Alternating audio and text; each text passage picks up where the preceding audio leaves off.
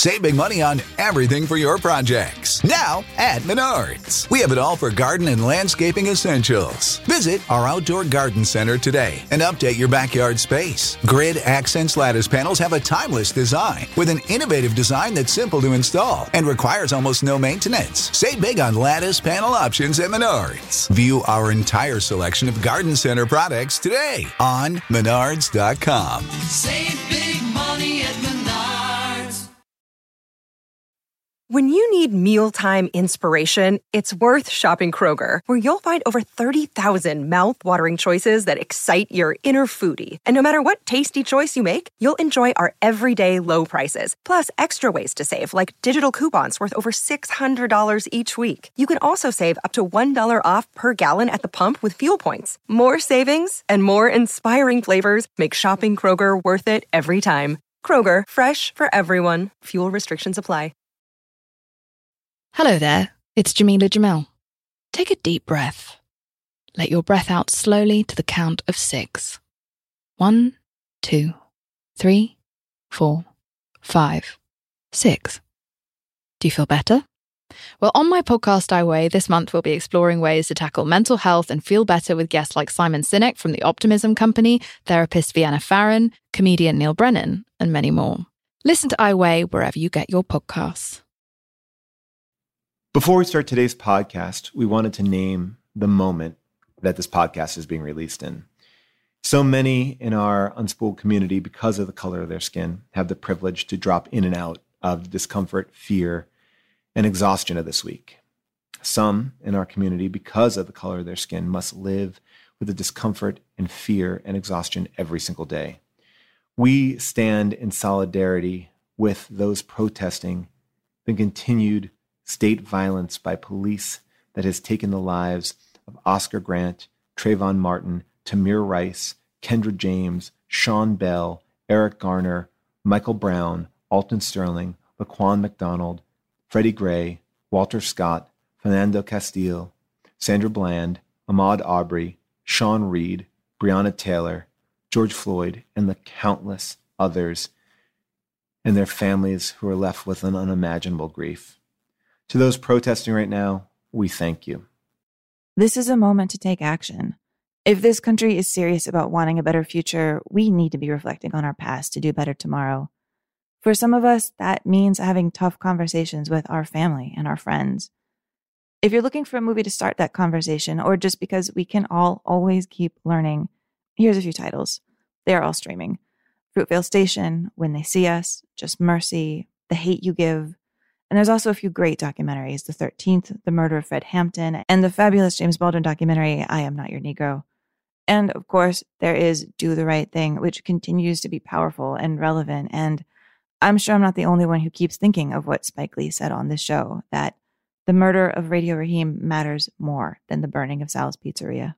There are so many places to donate at this time. I'm sure you've seen lists of names and organizations and GoFundMe pages and bailout uh, funds. And I just want to take a moment to talk about one organization that means a lot to me, which is Black Lives Matter. Black Lives Matter are boots on the ground making active change in communities. Um, I can speak to Black Lives Matter LA and say that they were behind a giant movement, uh, the People's Budget of LA, that defunded uh, big government organizations like the police and put that money into education and homeless outreach and into building up our community. It's something that is incredibly necessary, and they're doing this work all over, and they need your help and support, whether that's a monthly donation, maybe a $5 or $10, or I don't know how much money you have or don't have. I'm just saying that whatever you can spare, um, it's worth it. It's a cup of coffee a month if you do $5 a month. Um, and I just think that their organization is absolutely impeccable and have been fighting for this change and been at the forefront of this change and really refuse to take no for an answer. And they just keep on making so much progress. So visit their site. And if you can't donate, then amplify their message. And another really good place to be donating, how, again, however much you can, either today as a recurring monthly donation, is the NAACP Legal Defense and Education Fund. I think that name alone sums up every every bit of the great work that they do. Again, that's the NAACP Legal Defense and Education Fund.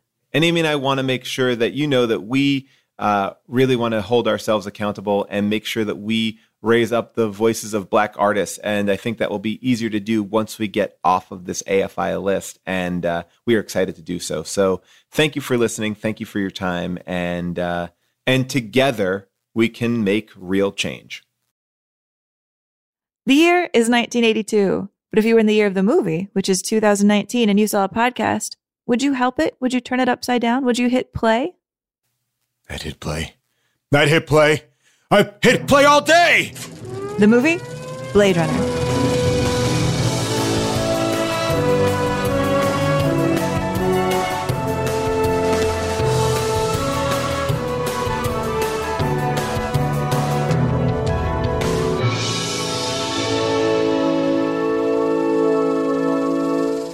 Everybody, and welcome to Unspooled. I am Amy Nicholson. And I am Paul Scheer, and this is the podcast where every week we watch one film from the AFI's top 100 greatest films of all time list, 2007 edition, to see if they are really as good as people say, do they hold up, and how have they influenced the films that we watch today. Today we'll be talking about Blade Runner. But before we get into that, we're going to revisit last week's episode, which was A Streetcar Named Desire. Um, so many great comments about this movie. Uh, it really got people talking, Amy. Yeah, one of my favorite comments came from Ed Dakuzin. He says, I watched it with a roommate back in 2000 who was not a huge movie fan. Her main takeaway was, quote, I was not prepared for how hot, hot Marlon Brando would be. And he said, you know what? I have to agree. Look, I agree. Marlon Brando does it for me, uh, especially in this movie. I would never have thought that. Um, but not everyone loved it. Marina Carlson wrote, okay, here was my problem. Despite the three incredible performances, this film felt nothing more than a film stage play. And it's an unbelievable play. But for me, part of what makes a film great is how the director interprets the story and brings the audiences into it and all that amazing work that I can't describe because I'm not a director. But I think if he if I'd gone to see this play, I would have had just about the same experience as if I had watching the movie. Now, that's for me something I totally disagree with. I think the use of perspective, getting really in on people's faces, I think we saw something much more internal than the play would allow us to feel, especially we talked about how the sets got smaller and smaller. I, I think that sense of claustrophobia was really palpable in the film. I mean, it's simply shot, but I don't think it's uh, not uh, directed well. Yeah, Ian Stewart seemed to be wrestling with the same thing. You know, he said, I'm torn between this movie and On the Waterfront. He actually thinks that Streetcar is filmed more interestingly than On the Waterfront, and that he loves the play between the two acting styles, you know, thinking of Vivien Leigh and Marlon Brando, but that he prefers the story of On the Waterfront more, and that he probably watches the scene in the car, the oh, I'm not a, con- I, I could have been a contender scene once a month. He's going to vote yes on Streetcar being on the AFI list, though, just because it's such a close tie.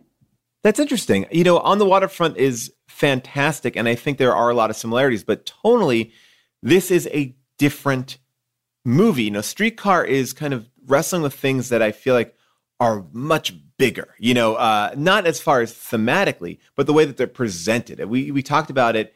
Uh, you know, being incredibly performative. It, it, it's out of our reality to a certain degree, um, which I I like and I appreciate on the AFI list that we have something that can uh, not be as grounded as the rest of the films that we watch. I think AFI list has a lot of grounded films, and this one, you know, feels like a a very unique voice. Well, I mean, according to Sally Sally Bo Bally at Czar Sally, at least we know that Streetcar gets the cat vote because the clip that I've played several times of Marlon Brando meowing over and over and over again, it got her cat's attention.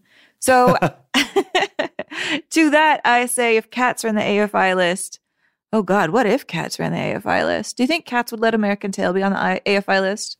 Look, if cats had their way, I mean, we'd probably get uh, no dog films on this list. We'd probably get a lot of films about laser pointers, maybe like the uh, thin red dot that you know that cat that feline Errol Morris film. Uh, you know, it would be a very contested list, Amy.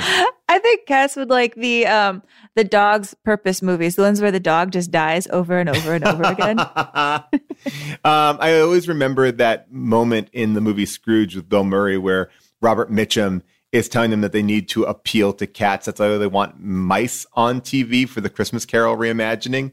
Um, and I think about that all the time because I actually was in a show for cats, quote unquote, by cats. um, paid for by Meow Mix. Um, and it was just really catering to people who love cats and the cats that watch TV when their owners aren't home. It was a crazy long story. You can watch a clip of it on online. It's called Meow TV. Uh, I'm straight up Googling that because that was a sentence I never thought I'd hear you say that you were in a TV show for cats by cats sponsored by Meow Mix. I'll send you the Dropbox link. I'll send it to you. Wow. Uh, well, um, you reveal multitudes uh, every day. um, a few people, Shannon Horwath and Lance at Lance T. Lawrence, uh, gave a shout out to the Gillian Anderson version of Streetcar Named Desire that was actually streaming for free last week. Um, it was uh, it's done by the National Theatre from London.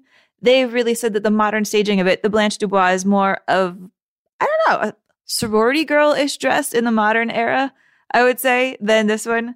Um, that it really opened it up for them and that they really enjoyed that version. I actually watched that version too, and um, the Ben Foster version of Stanley Kowalski is radically different. It's interesting to see an actor do a completely different spin on it by making Stanley Kowalski just like this angry, angry, hostile nerd who wears cargo pants and polo shirts. That it was it was fascinating to see the text get pulled in that direction. You know, uh, people also responded online. We don't have it here, but who would make a good uh, Stanley Kowalski? And someone said Tom Hardy, and that was one that really registered to me. I feel like he has that sex appeal and that um, intimidating presence. He's an interesting choice, I thought. Um, a little bit more than I think Ben Foster, and I love Ben Foster, but I feel like there needs to be this kind of middle ground. I think when you we re- talk about Marlon Brando, it- there is a sex appeal. There is this underlying sexual nature to it, not just dominant, but sexual.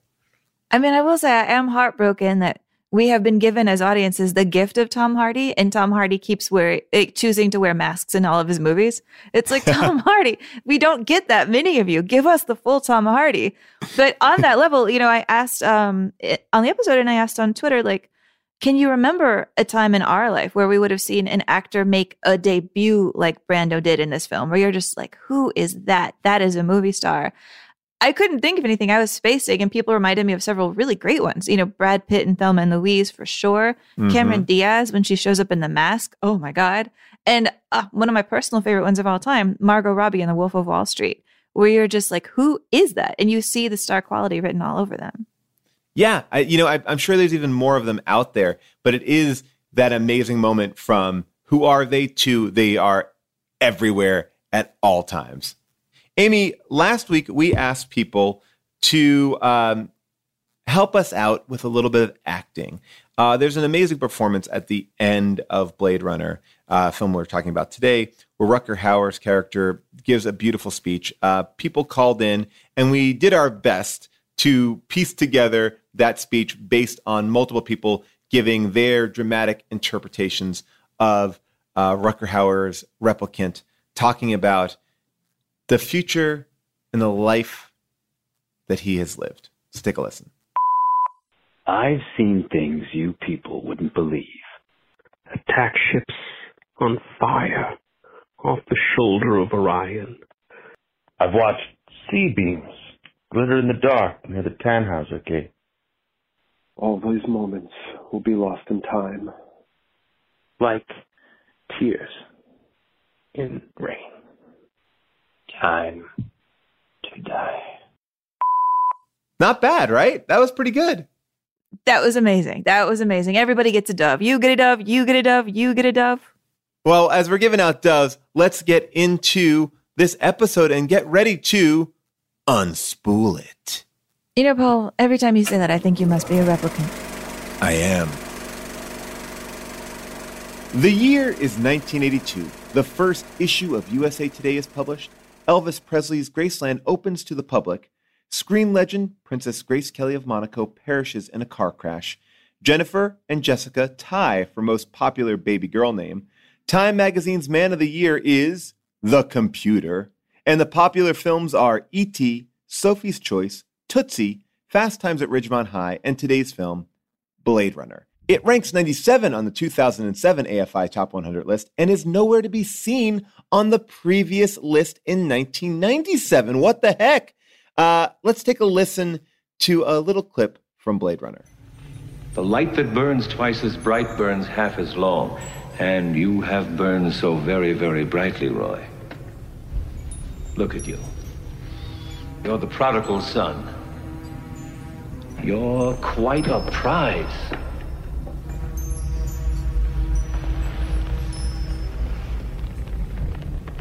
I've done questionable things. Also extraordinary things. Revel in your time.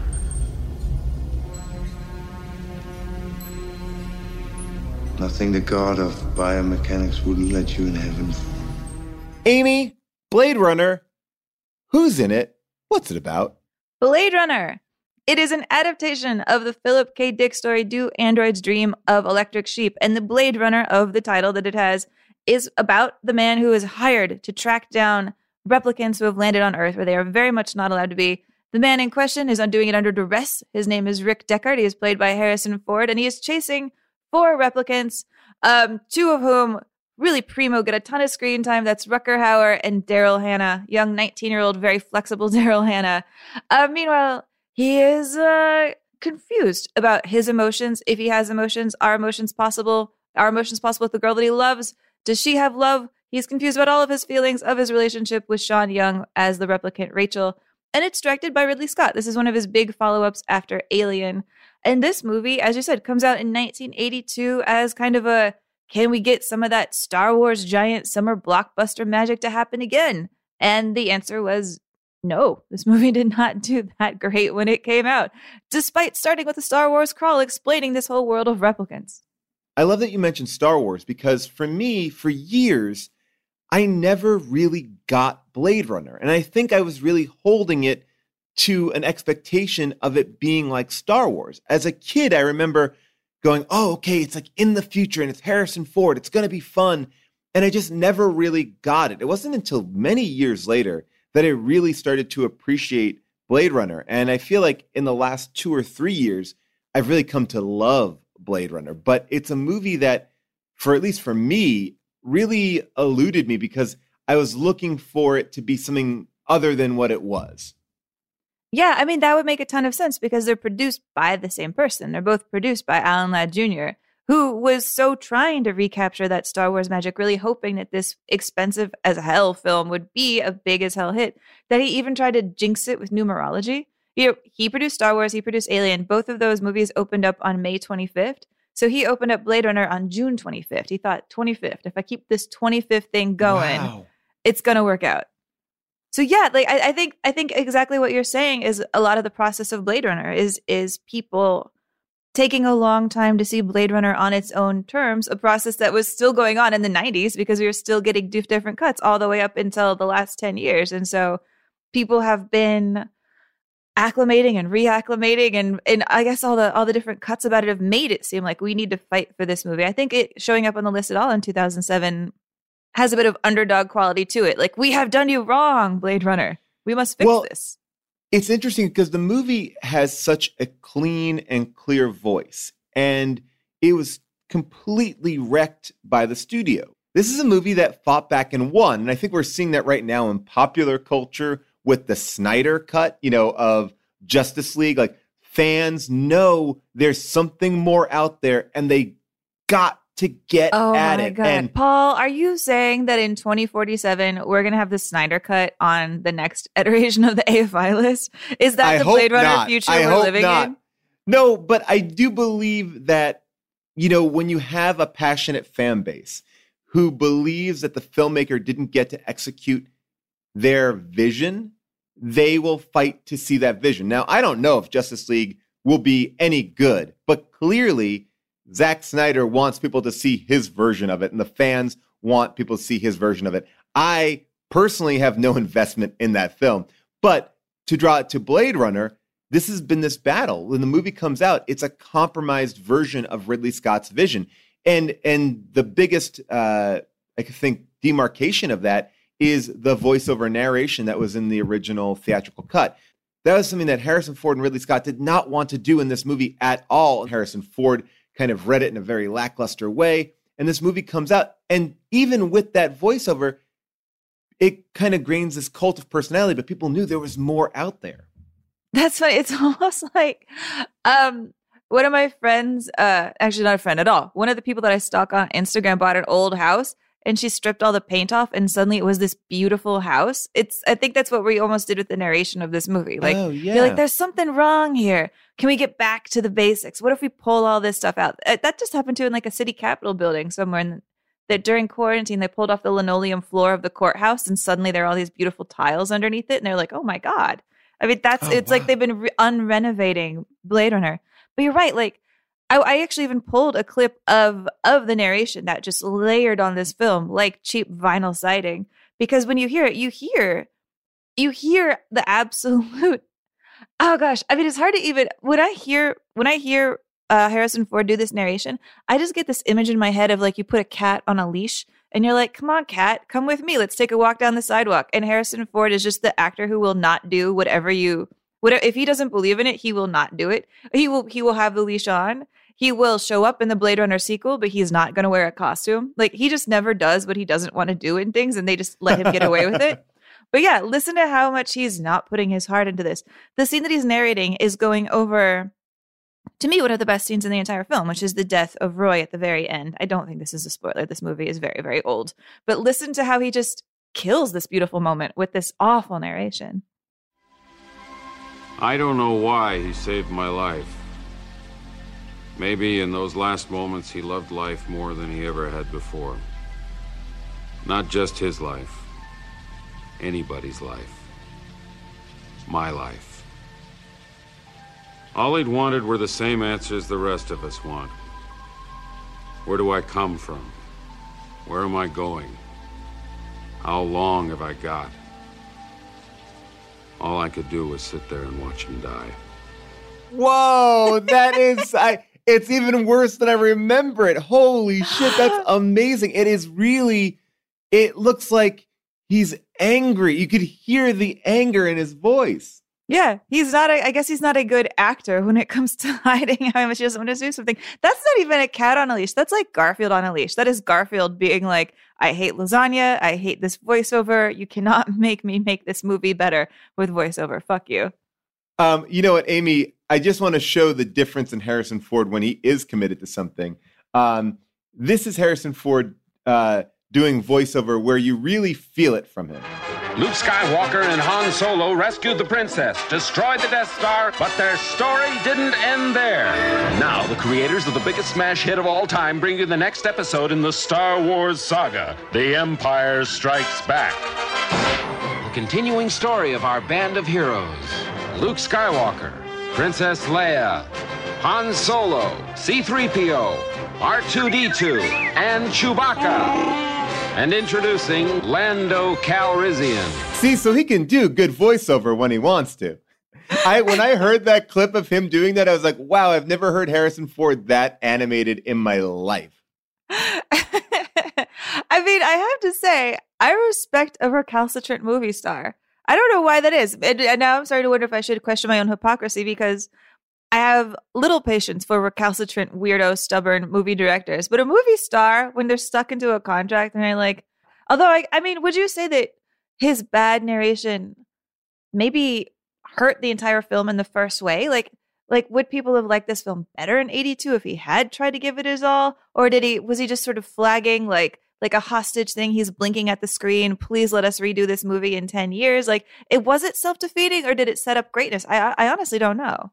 I mean, I don't know either, but I can say that, you know, if you look at the Jason Momoa, um, Ben Affleck version of it now, they're also, you know, pushing the fans towards the idea that this movie that is released is not the movie that they made and they don't like it, but they're not really saying it. And I feel like, you know, by not enthusiastically doing it, maybe he let people question it. Because if this came out now, people would be, you know, arguing for the non voiceover cut, you know, the Ridley Scott cut. They would have taken out the voiceover when it came out online. But here's my issue about the voiceover. And I really want to kind of break this down with you. This movie is kind of uh, a neo noir, right? It's it has all the things that we know of a noir film, and voiceover is one of those things.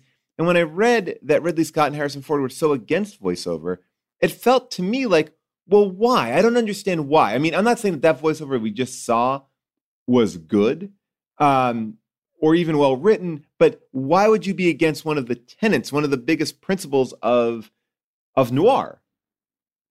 That's true. That's interesting. And also, both of them being against it is, I think, one of the only things that Ridley Scott and Harrison Ford had in common at all about the movie. I mean, they didn't get along, they didn't see the character the same way. I mean, apparently, Ridley Scott saw the character of Deckard really as a traditional Philip Marlowe, you know, the kind of Bogart film we've already seen here at the Maltese Falcon, that kind of hero. And um, meanwhile, Harrison Ford is like, no way, this dude is absolutely Travis Bickle. He was like, Oh. this is Travis Bickle. And so that they couldn't even, in the core of talking about this character, agree on who he was. I mean, Travis Bickle to Philip Marlowe is a really big gulf. I, I mean, it's giant. And and you would even look at that in the casting of this film. I mean, Dustin Hoffman was attached to play Deckard for a while, and it's like that's a very interesting choice too. That's so that's neither of those characters you just described. You know, uh, you know, the, and you know, the writer said that he always envisioned Robert Mitchum, which I think is closer to Harrison Ford, but maybe it helps the ambiguity of this movie that so many people are adding their two cents to this character because this movie has incited many debates for years and continues to keep uh, a very active debate going, and especially with the latest uh, Blade Runner sequel that just came out. You know, more questions are posited, and we don't know anything for sure. And maybe that's why this movie is so wonderful because voiceover tells you what they're thinking, and we don't need to know that. We just want to have you exist in the unknowing, and maybe that's more of a more of a, a way to tell a sci-fi story. You know, to to have you question yourself and, and what does it mean.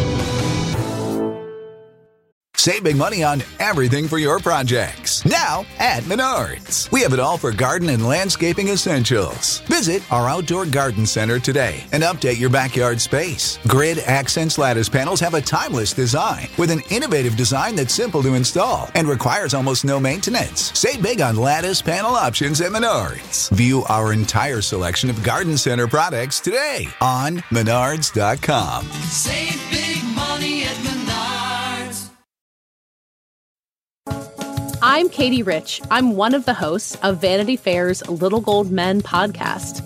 Every week, we cover the ups and downs of the Oscar race, from Barbenheimer to the Golden Globes controversy, and much more. We also have weekly interviews with some of the year's biggest contenders, like Emma Stone, Paul Giamatti, and America Ferrera. Whether you're a Hollywood insider or just want to win your office's Oscar pool, listen to Little Gold Men, available on Apple Podcasts or wherever you're listening now.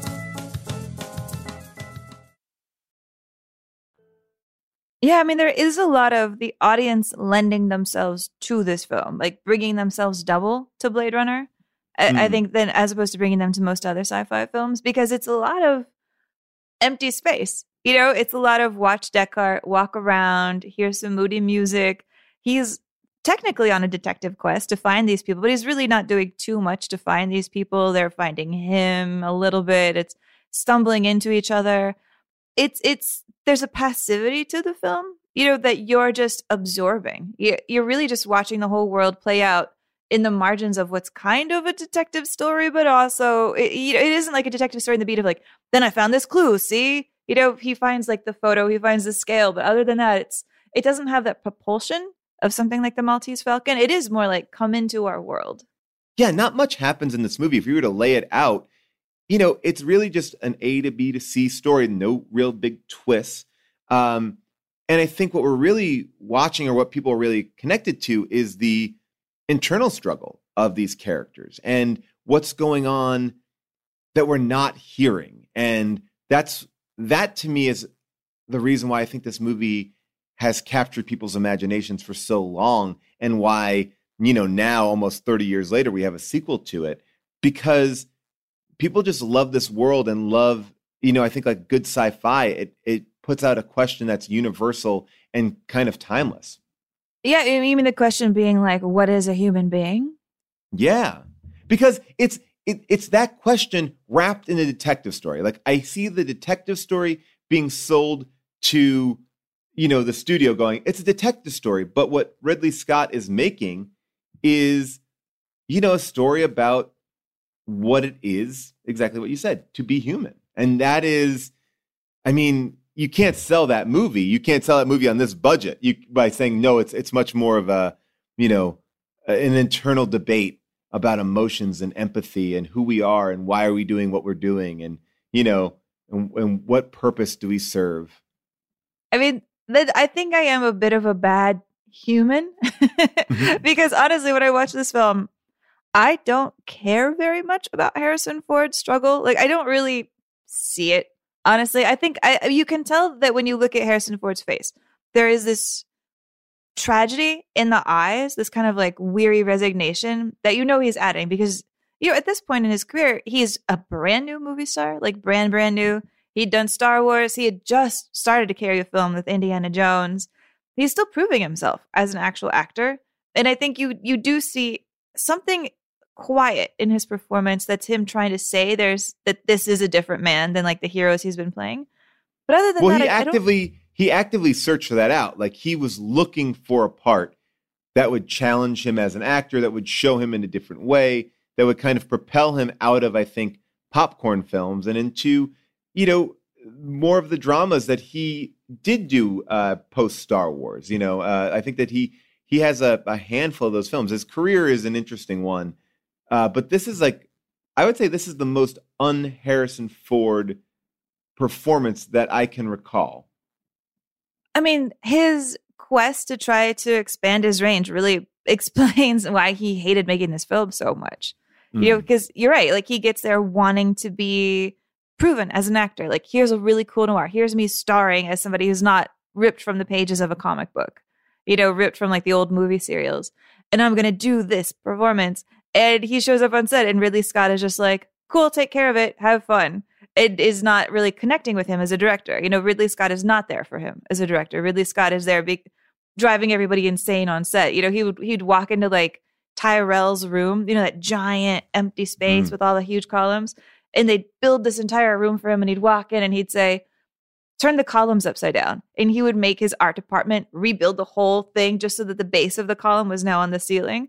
And he would spend all day doing that, all day getting the lighting perfect. And, you know, Harrison Ford would be there, like, hey, let's work on my character. What am I doing? And he's like, blah, blah, blah, blah, blah, blah, blah. I got to get the lighting. Let me get the smoke. Let me get the smoke.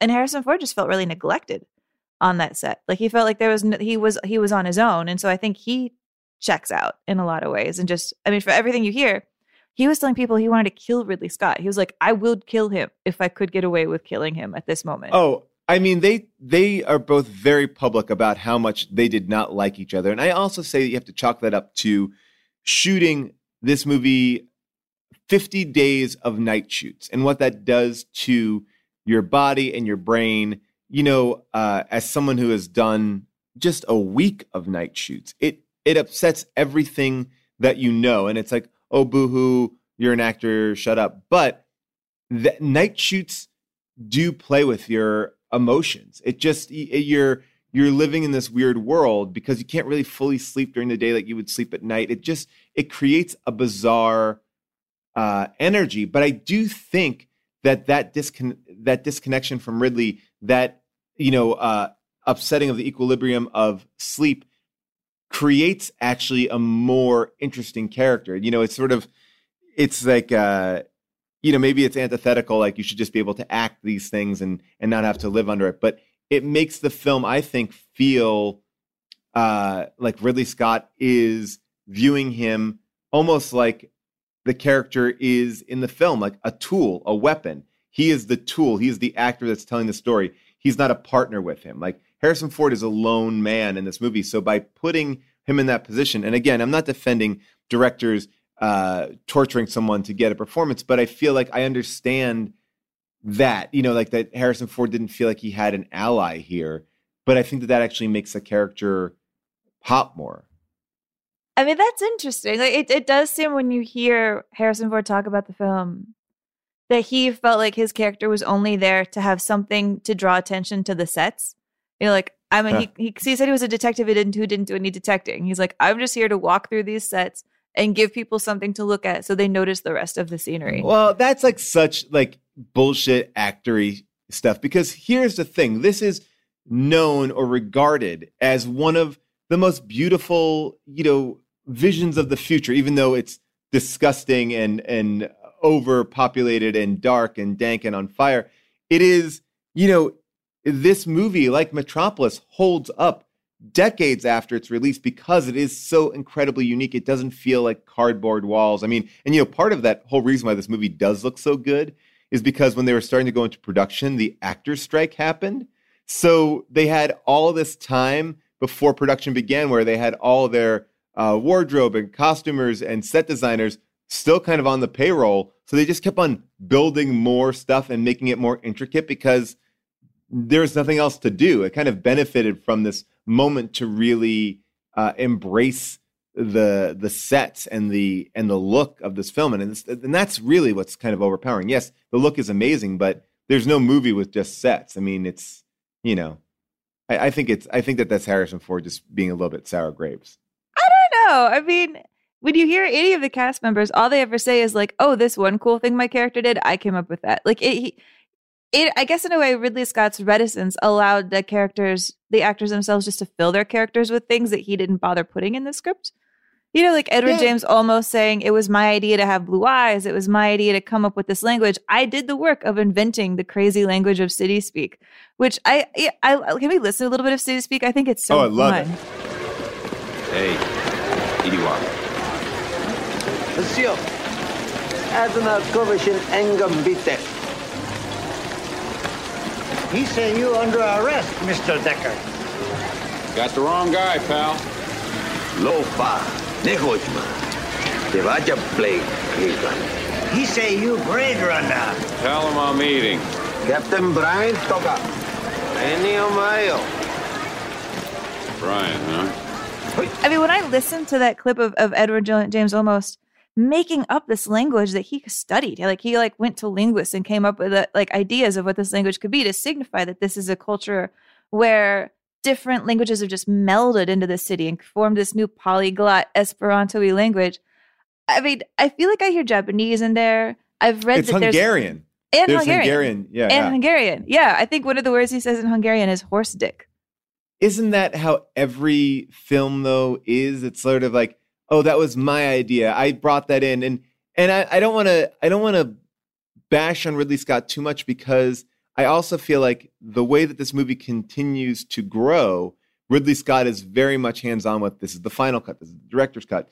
And and every version of it gets better and better, which means that he had all the pieces there. And I do think there's pride as an actor. You take, oh, I, I brought this to the table and I did this. And yes, we'll get to it in a little bit. But as you heard in the opening, uh, Rutger Hauer's monologue is beautiful. And if that is improvised, that's great. But I think they have to be brought in. You have to be inspired by this. And I, I love that these actors are actually doing the work. I don't know. It's like I, I, I I'm not trying to be a Ridley Scott defender, but I also no, if believe Ridley Scott was a tortoise, you would turn him up right side up. That's what you're doing. You're turning the tortoise right side up.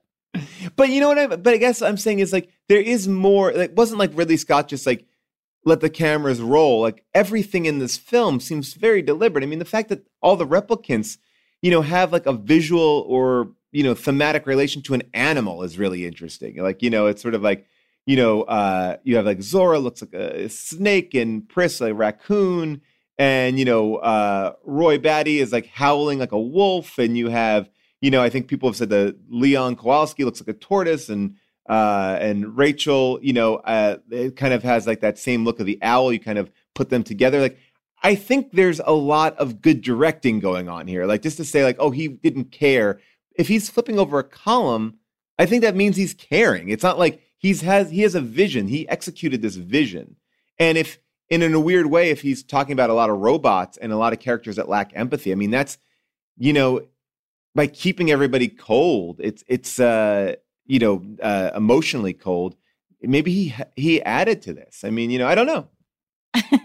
I don't know if I think he's that deliberate in setting up a mood for them. I've al- I've always thought of Ridley Scott as a replicant director. You know, mm. as a person who is a robot, who's interested in creating and building and has the skill to do a lot of great things, but is missing a piece of humanity. I feel like he and Nolan are really similar in this. I feel like they make films that are about giant questions about love and life and humanity because they don't really understand it. So they're trying to make films to try to understand it. And that's why they're so obsessed by these questions. Like, what does it mean to love something? Can love save the world? Like, am I a good person? I think they have this clinical detachment from it because I don't think when I watch their films that they understand the mechanics of humans, but I think they understand right. the mechanics of awe. You know, and so right. and so I think I think it's when I see their, their films, I just see these core similarity personality traits in both of them that I find I find a little cold and alienating, which is I think why I don't I'm not always quick to praise them. Yeah, I mean, look, I think you can say the same thing for your favorite, uh, Mr. James Cameron, who I feel like you always well, have to go there. uh, I, I, I, you know, but I, I think that there is something about these people who understand the technical nature of film, and and I think George Lucas goes in this category. I think George Lucas at the end of uh, you know American Graffiti by putting up those title cards like feel emotion now, and I think that you know in uh, in uh, James Cameron's work, there's very clear like this is an emotional moment. I feel like in this movie there's emotional moments, and I don't disagree with you that these people may not be fully in touch with their emotional selves. I mean, Ridley Scott said that what he brought to this movie was the energy that he had after his brother had died. He had been visiting his brother who was dying in a hospital in this darkness that was hanging over him, and I think that that really that depression is something that fueled this movie and those choices in this movie. Uh, but I don't disagree with what you're saying. I just don't think that that is. I think in a weird way, by taking out the emotionality, sometimes, you know, sometimes it doesn't work. But I think in other times you really get to see.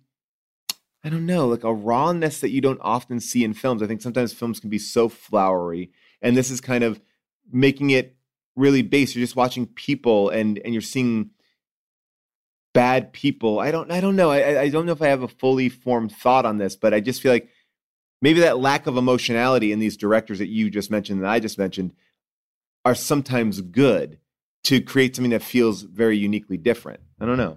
I mean, yeah, I, I think they they lean into their strengths. Um, but I, I, don't. I will. I will disagree with one point about your Cameron thing, which is I think mm-hmm. that Cameron genuinely loves and cares about his characters. I think I think he, okay. I think the the characters in his film do have a lot more life. I think when I picture like a okay, I prefer Aliens to Alien. I really do. Okay. I think I think Aliens is the movie where I really fall in love with Sigourney Weaver's character, and I'm like, you are amazing, and it has like the wit and the charm that I just I adore, and it to me it makes it superior than Alien. I think it has just a more energy to it, and I feel like with the James Cameron character, you know these people that he puts forth, like if you want me to, you know, think about the inner life of Rose and Jack from Titanic or, you know, everything that's happening with Linda Hamilton's character in Terminator, I feel like I know them. You know, I can understand who they are. Whereas I feel like a character in a Ridley Scott movie, if the camera is not on them, I can't picture that character having any life at all. You know, if the camera's not on Deckard, what is he doing? He I can only picture him sitting on a couch and drinking a whiskey. Like he doesn't have an inner life to me. Mm, see, I don't know about that. I mean, I do believe though that Ridley Scott with the character of Ripley and he kind of I think strips down characters and and makes you look at them in a different way. He's not going to spoon feed the character to you, if that makes sense. Like, and I think that's that's why these movies exist for such a long time. Why we're connected to movies like Blade Runner and Alien, because it is kind of a a stripped down version of the hero.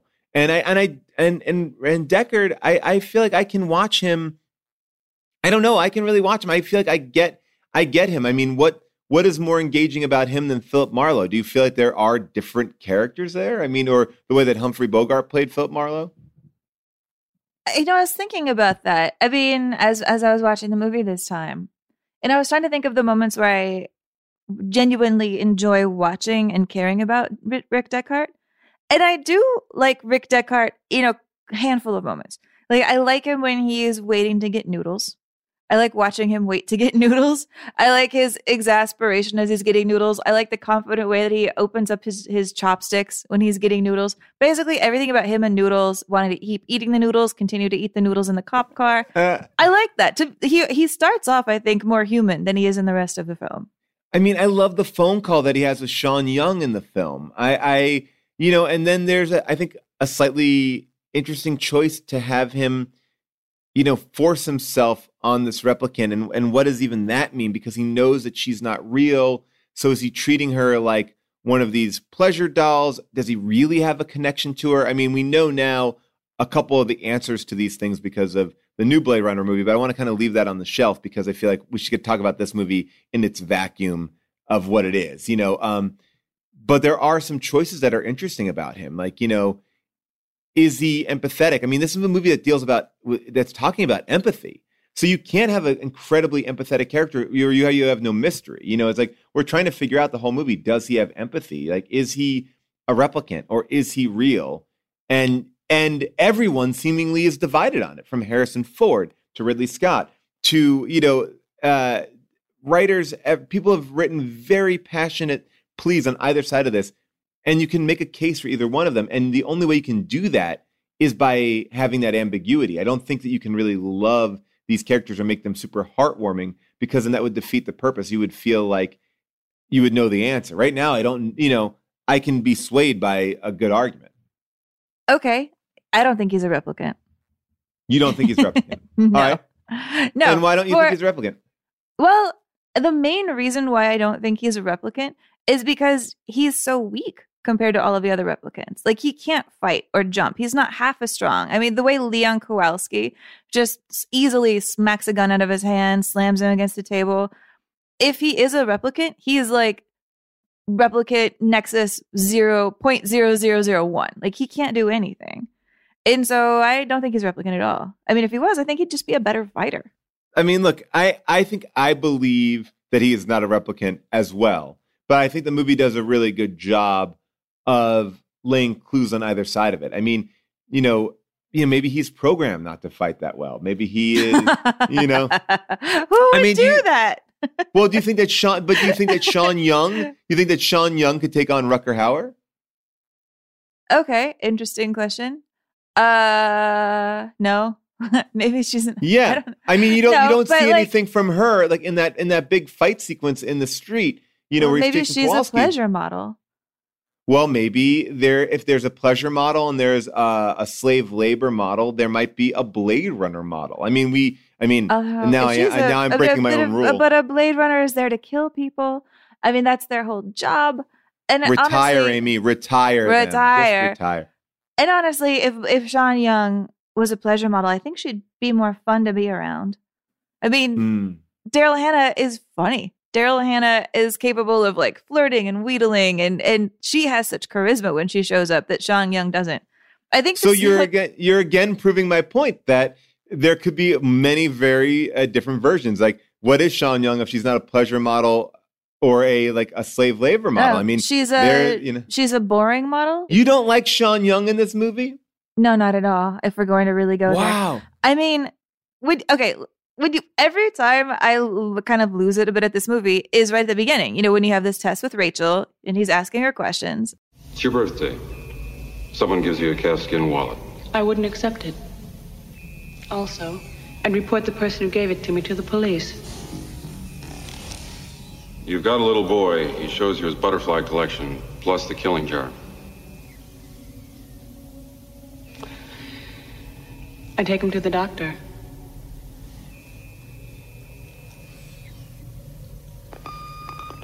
You're watching television. Suddenly you realize there's a wasp crawling on your arm. I'd kill it. You're reading a magazine. You come across a full page nude photo of a girl. Is this testing whether I'm a replicant or a lesbian, Mr. Deckard? Just answer the questions, please. I mean, when that scene ends with him being like, "Wow, shit, that you that took a hundred questions, really hard." I'm like, she's clearly the most robotic person in this movie. Like she, uh, you, she could just walk across the room, and the way she walks across the room, I'm like, that's a replicant.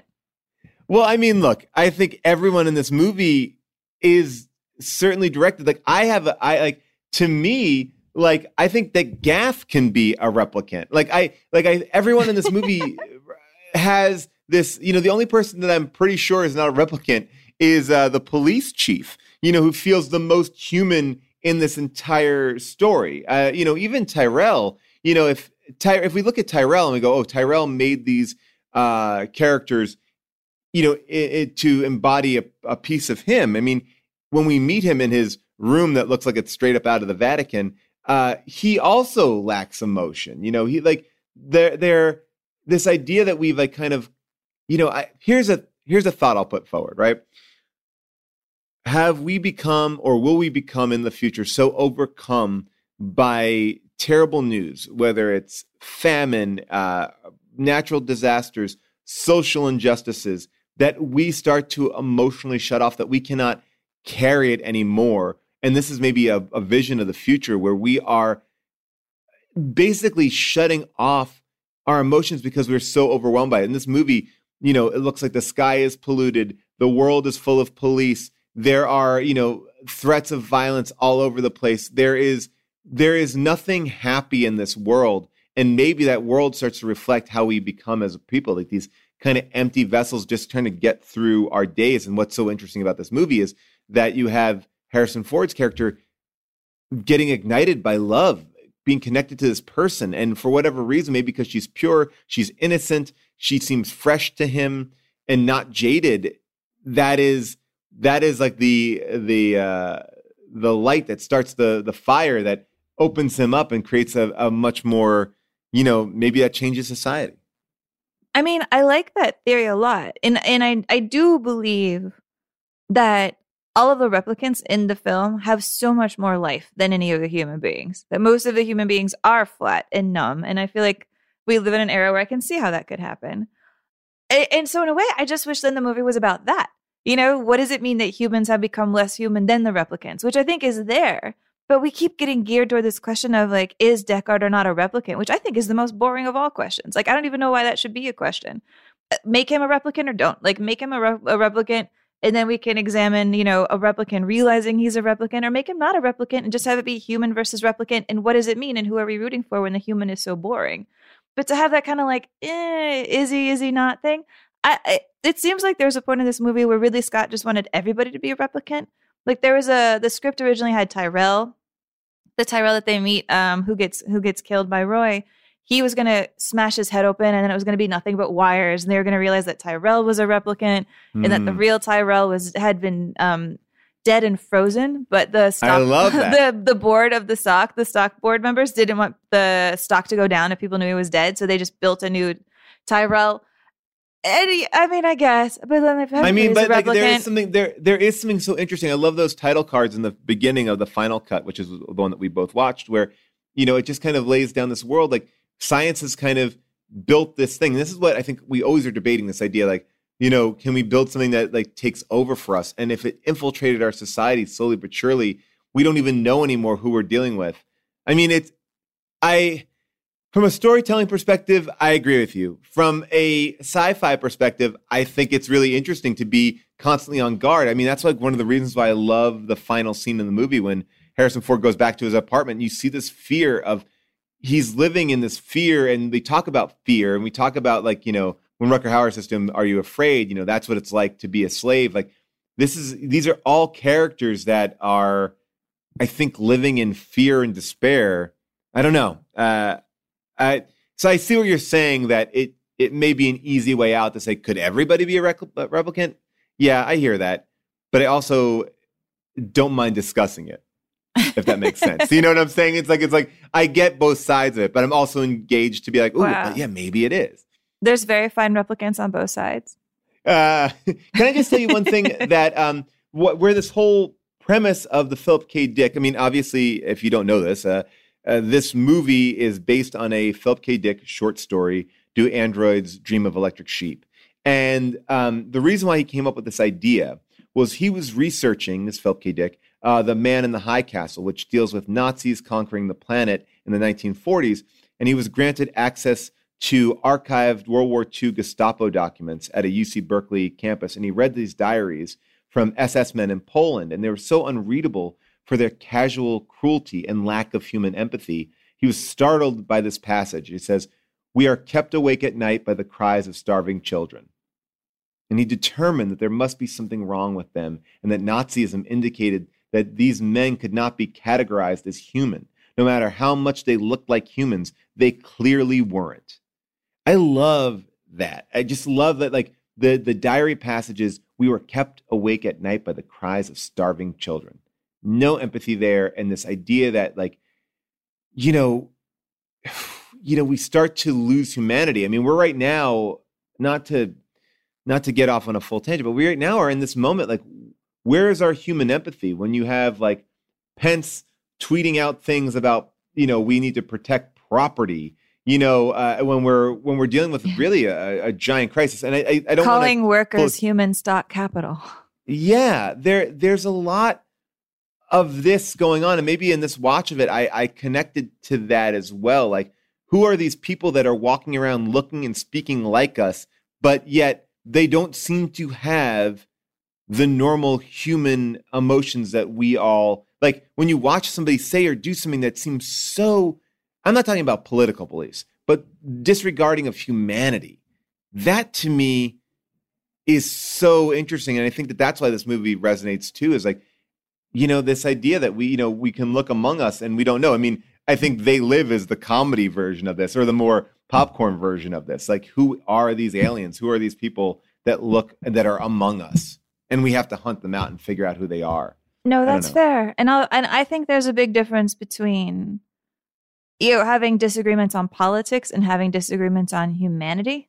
You, you can disagree on like here's how I think the budget should go, but a Right. when the core argument comes down to here's how much I feel about keeping my other humans on this planet alive, or I think other humans on this planet deserve to be alive. That's not politics. That is humanity. That's morality. Yeah.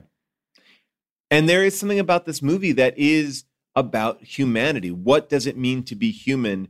And I think that that's where Rutger Hauer's character, I mean, the speech at the end and and what they're doing is that they want more life. They want, you know, they and and then that's a theme that we're all kind of chasing too. This idea of like, how do we, you know, we want to live our fullest life. We want to like, you know, it's it's interesting that this this character is on the run and and and she gets a job and as like, I mean, I don't know if she's a, an exotic dancer. I don't know exactly what her job is. Um, uh, the one with the snake, but you know, she wants to experience these things. They all want to experience certain things, and yes, they're also out to like fix themselves, live longer, and escape. But they are also oddly engaging in humanity. They want to engage in humanity. I think of Rutger Hauer saving, uh, you know, Harrison Ford at the end is an attempt to embrace humanity. What is it like to save somebody? You know, uh, you know, he's showing humanity, showing empathy, which is something that we have been told from the beginning that these characters don't have. But yeah, he does But have yet it. they have And- more than everybody else. yeah, it's like are we are we saying like, you know, this this idea are we are we shortchanging people by saying, "Oh, you don't feel humanity," or are we not giving people a chance to feel humanity? I don't know. There's there's so many big questions here. Maybe uh, are the questions posed greater than the film? And I feel like that's kind of like, and you maybe are looking at it a little bit more from the film point of view. And I, because I don't disagree with what you're saying as a film, but I also feel like I can't separate the film from the questions it kind of asks. Because like that's where I get deep into Yeah. this wormhole and why the rewatches are so fun for me. I mean, that's fair. And and I do think there's something so touching in the fact that you know that Roy and Pris have not had a good life. You know, they've seen horrible things. Pris has been, you know, treated as a sex slave on a military base. And yet they're fighting for the ability to stay alive, that they they believe in being alive so much, even though it hasn't given them any joy, you know, to this point. And I think there's something beautiful in that. I mean, I mean the, the the lack of everybody wealthy, of everybody who looks like Harrison Ford, other than Harrison Ford being on this planet. When they look at Harrison Ford and they're like, "What are you doing here? Like, why are you here?" You know, or or Mm. wondering like, "Did you fail the medical? Is that is that why you didn't get taken up into outer space?" The already that there's so much segmentation on this planet that the movie just is able to glance at, but then move past from because it's just a given in this world that you know the Peter Yeah. Thiels have pieced off to New Zealand. Yeah, I mean, I'm thinking about it too. It's there is so much about. I mean, this is a movie about you know a little bit like inner cities as well. You can talk about the idea like the inner city is kind of forgotten about, and the idea is like I want to get out of the inner city to live in the in the quote unquote like nice area, the wealthy area, that you know, and it's this constant idea of like, you know, why are you still you don't have to be here. Why are you still here? And it's like, well, we shouldn't just abandon those parts of our culture either, or that those parts of our, you know, world. But it seems like this this movie is saying like, you know, wash our hands of it. We got to get out of here. It just it didn't work, and we're done. Yeah. You know, which is what's yeah. happening. Yeah, Uh, no, which it's- is why we all need to break into Peter Thiel's compound before he gets there in New Zealand. He doesn't get to live there. I think we should all get to live there. I mean, I don't yeah, want to like live they- there. It seems so dark. It seems so dark. Well, we'll redecorate. I mean, we don't have to live by his like metal couch aesthetic. But no, I mean, this this this rain that's supposedly falling is supposed to be acid rain. You know, there's supposed to be this this element of like we've ruined the planet. You know, in the early '80s, we already knew we were destroying the planet environmentally, and they pictured this town being they the first name for the city where he's living wasn't Los Angeles. It was San Angeles. It was this Mm. metropolis that they thought ran all the way through California from San Francisco to Mexico, just wall to wall buildings. And I have to Well, say, I- like in that yeah. opening shot, when you see the flames and the fireballs, when you pan up that giant building, you know, I really wish I could be in the theater watching that sitting next to D.W. Griffith because what do you think he would say? Would he just be like, oh my God? Or would he be like, you should have actually built that entire city? well, I mean, they kind look. They kind of did. If you look at the blueprints for the Warner Brothers back lot, I mean, it. I guess it's like about two city blocks, but they they did. I mean, this movie is more practical than it is, uh, you know, CG. I mean, it's models and things like that. I mean, you're right. Like, yeah, he may have done it uh, a lot bigger, but uh, but it still is. I- I'm pretty impressed with how it- how it looks. Yeah, my friend used to live in the house right next to um, the Blade Runner house where uh, where Deckard lives. You know, the kind of Mm. Aztec noir house. And I Yeah. swear, every time I parked in front of it, you're just like, "Whoa! I can't believe that actually was real." And in a way, the fact that that is a, not a set, that that is a house that we actually built on this planet, makes me long for a time when our architecture was that ambitious. You know, that was just built as a house, and we made it futuristic because we didn't keep up with the future of building a cool ass house like that. Or or is it like this idea that we are constantly living in just shit out the same model house and that's the community looks everything looks the same, everything is cookie cutter. We all go to Target. We all, you know, I'm guilty of these things. I'm just saying like or we have taken out individuality in a lot of places for convenience, right? And and when you see a house that doesn't conform to the architecture of the neighborhood, a lot of the times it's like, oh, look at that eyesore. That house is painted a color that doesn't fit our neighborhood. And the neighborhood gets upset. Like there's no individuality in it. Um, and that's interesting because at the same time, like that we want this kind of um we want this conformity. Uh, we also want an incredible amount of individuality. Don't tell me what to do. Don't tell me what to say. You know, it, it's it's sort of like we want conformity in our we want like our exterior to be conform to society, but our interior to be completely unique. I, I do love though, this is a time where film is embracing like this they're seeing the future, this dystopian future. Because a year before this movie comes out, Escape from New York comes out. And years after this movie, Demolition Man comes out, which you know, these all these movies, and, and there's many in between, because this this movie, I think, is in, you know, this idea like what is our future? And the future is often, you know, grim. I mean, Star Trek is like one of the lone examples of of a beautiful, you know, uh, future. You know, there's a war, but it's also Earth is pristine and clear, and we've figured it out. We've worked together. It's harmonious, you know. But most sci-fi does paint a pretty awful picture, and uh, you know, it's it. I, I just think that this and that this and Escape from New York are coming out like right after each other is really interesting to me. Yeah, I mean, I love all those 80s dystopian films, you know, that are all, you know, coming out in a period where we're wondering whether or not this planet's going to be uh, obliterated by nuclear attacks, that we're seeing Reaganism start to destroy the middle class existence here, and we're starting to see more division between the haves and the have nots in America. Yeah, but when you just have this kind of like boom, boom, boom of like Terminator in Brazil and Robocop and They Live and The Running Man, I mean, Total Recall, uh, Repo Man, which we did that live show about Max Headroom. Like, I Yeah. love, I love all of these movies. And honestly, the questions about humanity that I do find interesting, I find them more interesting in Robocop and in Brazil. I really Ooh. like Robocop in Brazil for which I think are driving a lot of the same things. Like what happens when the government just sees you as a number and not as a real person? What happens when you're the enforcer of civil codes, but also you're the victim of civil codes? Like all of that. I love those films. I, I I love those films too. I think RoboCop especially is a movie that is actually we should do an episode on that. Is a is a movie that is kind of I think walking that line of being a commercial success and also putting forth some very, very big ideas. And I think that Nolan did that to go back to Nolan. He did that even in Dark Knight by taking like a very commercial film, but then in putting in these bigger ideas. And, and oddly, I think a lot of people have been playing clips of Bane uh, lately as we have been going through this pandemic. I think like he's he's inserting some of these big ideas in in some uh, more commercial properties, which is interesting. And this movie feels like it's I don't know. Is this movie popular? It's hard to tell if this movie is popular. It is uh, definitely a giant cult favorite. But is this a movie that people are going to be watching on the reg, or is it just something that's held in high esteem on the side? I don't know. I mean, what do you think? I mean, I have a couple things that, that I that came to mind as you were talking. Like one, I think The Dark Knight is my favorite Nolan film besides Memento because of those questions. I love that blowing up the sh- blowing up the boat scene. I love that blowing up the boat scene. Mm. I just think So, that's yeah, wonderful. That's really smart and really moving. Um, but yeah, like Blade Runner is one of those movies that was definitely a you know, I was too young for it, of course, when it came out. Um, Hmm. and I, I don't think I saw it until the 2000s. And it was one of those movies that was very much like every boyfriend I had being like, you have to watch Blade Runner with me. It's my favorite movie. And I think I have this knee jerk resistance to it for that. That's what why I've never seen the Star Wars pre- prequels. I had a boyfriend who's like, you have to watch the Star Wars prequels. I'm projecting them on my wall. And I said, I'm going home.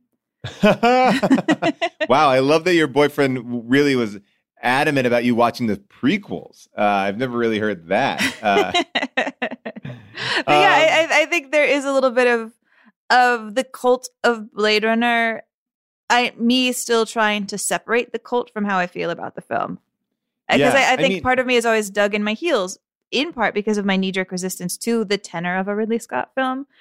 You know, and my my kind of exhaustion with directors who were absolute hell fiends on set. I mean, this is another one where there's a giant fight on the set between the British and Americans, just like we saw with River Kwai. Like he just redid the River Kwai thing again. Ridley Scott spent the whole movie like running around and complaining that all of the Americans weren't as obedient to him as British crews were. You know, because okay, I mean, Yes. to talk about the setting of Ridley Scott when he shows up here to put him into context. Like, yeah, this is one of only his first films, but he came to this being like, I am an award winning commercial director. I've made over 2,000 commercials. You know, I made this one commercial for Chanel that like revolutionized commercials. Uh, here, I want to even just hear this because I think you hear a little bit of Blade Runner in it.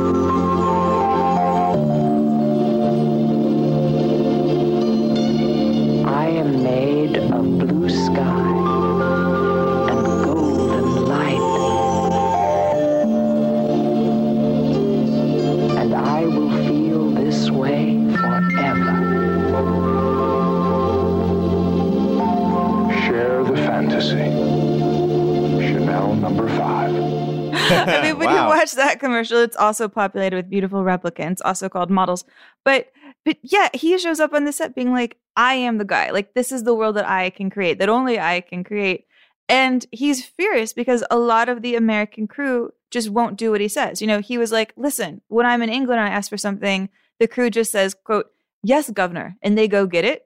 And the Americans were so offended by this idea that they made t-shirts that said, yes, governor, my ass. And they wore I them around heard. set. Yeah. And then, and then he wore a shirt that says xenophobia sucks, which I think is confusing because it's like he's mad at them for being mad at him, but he's the xenophobic one if he thinks that British people are better or more obedient to him than the Americans. I don't know. I think he was saying it like, you know, they were making fun of his accent, like and making fun of his culture by because he said, you know, by putting a shirt that says like "Yes, Governor," like it felt like they were making fun of his culture. So he's saying like, you know, I mean, look, they were just specifically making fun of him. I I love a t-shirt war. I mean, look, Amy, this movie is plagued by problems. There literally is a, a documentary called "Living in Fear," uh, tension on the set, uh, that really delves into all the problems in this movie. Um, there was a uh, you know there was a producer on this film who wanted to take over directing from Ridley Scott. Like the final scene of the movie was like shot minutes before the studio was going to take away all the control from the film. Like there, this movie was completely under you know under the gun. We have our our star and our director not agreeing with each other. Now they think they've gotten over that, but there's so much there's so much bad blood on this movie.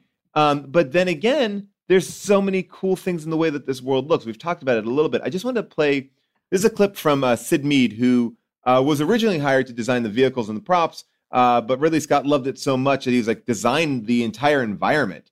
Um, and so this is kind of how he went about Blade Runnerizing the world. And I think this is so interesting because this is stuff that we don't really ever see, but it exists in the world. So this is him talking about a, um, a parking meter. This parking meter is a kind of miniature example of the whole visual concept of accumulation. You'd start with a recognizable parking meter inside all this stuff, and it's, it's there. That's the reason for adding on to it in the first place, for economy. Uh, when you no longer can accept coins or, or metal discs or whatever, you add a electronic register that accepts a magnetic card. Uh, the post mechanical case becomes electrified so that if you touch it or try to attack it, uh, you're electrocuted, which is a, a, very brutal attack on, on your, you as a human. And uh, by adding additional lights, larger scale, it's easier to see at night. It, it can be used for directing traffic down lanes, or maybe the lights change color, something like that. I just love the amount of thought he put into a parking meter that is not even figured prominently in the film. And I, and I do think that like that this movie, even though we've talked about like a lot of the problems, is so built up by this, the the design of it. I mean, the design is staggering. Yeah, I mean, the story that I heard is that when Ridley Scott was working on the script, you know, first with Hampton Fancher, then with David Peoples, that he kept saying, like, this is really boring. There's not a lot of story here. It's just this guy walking around with these questions. And he finally said, what we need to do is we need to think like outside of Deckard's world and we need to look out that window. And it was really like, look out the window as his metaphor for what does this world look like? Like, let's build out this world to to really I guess bolster, support, distract from the plot, all of these things. Like, because you're right. I, when you watch this movie, you just want to disappear into the production design.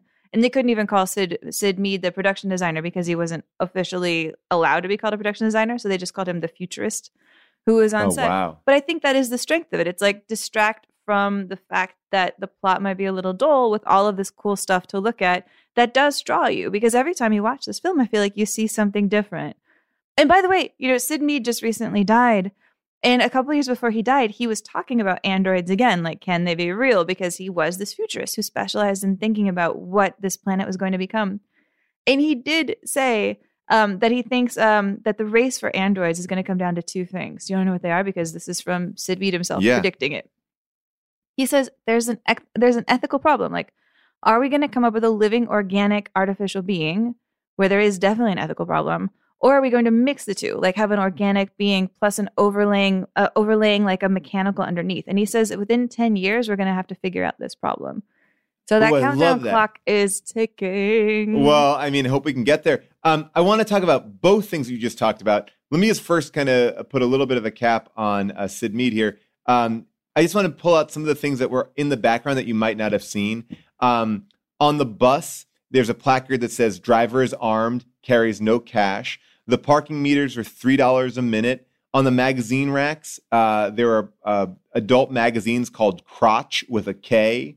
Uh, there was one called Creative Emotion and a nudie mag called Horn that had an article called uh, Scratch and Sniff Center Spread.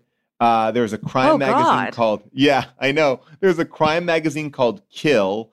And uh, one of the articles in Kill was 98 dead on Spinner Drive and death penalty snuffs out 12 jurors in a freak accident. But I Oh love that, like, so many little little details. Uh, so that was just one thing, just about just how intense it was. And again, going back to thank goodness for the actor strike.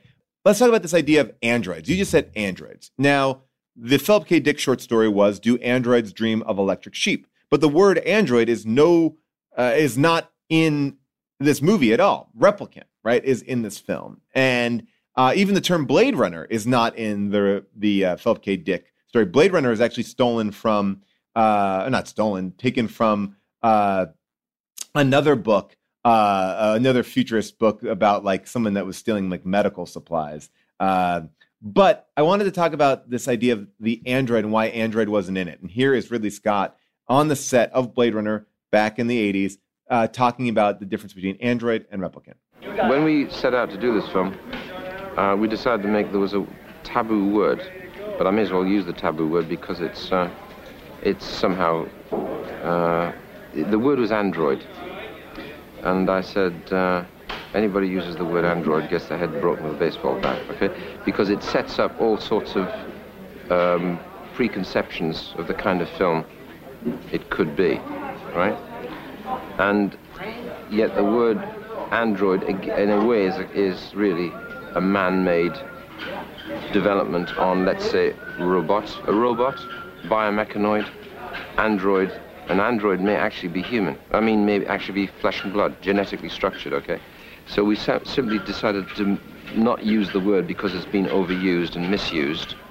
And so we developed our own word, which is the word replicant, um, which is essentially a human being. I thought that was interesting. The idea that like he really, this is a manufactured human being, not a, a robot. And I, I and I never really thought of that in in that kind of way before until I heard him say that. It's like, oh right, we're man, you are manufacturing a human. You've figured out this process. It's you know, it's not Terminator. It's not like flesh over an endoskeleton like we were even talking about uh, just a second ago. It's something very it, like uh, I mean, it's created in the lab. It's a test tube baby to the nth degree, to a certain degree. I mean, I, yeah, I think you can hear the Ridley Scott scorn for androids in the way that he has the police chief call them skin jobs. You know, like Yeah. he uses skin jobs and he has him say skin jobs in a way where it's so much a slur to that idea that it's just skin over something artificial. Uh, uh, yeah, I I, uh, I love that. Um, there's so much to talk about. I mean, we've been talking for a while. I just wanted to ask you if you could guess my favorite part of the film. It's it's a part that we've seen in another AFI Top 100 film, done by the same actor. So here's here I'm, I'm laying down some very big clues. What? Okay. Uh is it my favorite part of the film, which is when Harrison Ford uh drinks a shot? I like it when he drinks the shot because when he drinks the shot here after he's been bashed in the face, you see that little bit of blood go into the shot glass. It, I can Ooh, I picture him that. drinking a shot in Indiana Jones. Not the one on the list. Not the one I was thinking of on the list. That was a good guess. My favorite moment is Harrison Ford playing the nerdy character, which he played in Star Wars, uh, where he has to, like he's trying to dissuade the stormtroopers from coming up to the cell block, uh, and um, and here he plays like the the representative for the uh, Performers Guild, and it's so funny to me that he puts on this voice for for both of these performances because the voice like they don't know what his voice sounds like it's like like harrison ford could speak the same way but he puts on this nerdy voice let's play a clip of that I'm from the uh, Confidential Committee on Moral Abuses. Committee of Moral Abuses? Yes, ma'am. There's been some reports that the management has been taking liberties with the artists in this place. I don't know nothing about it. Have you felt yourself to be exploited in any way?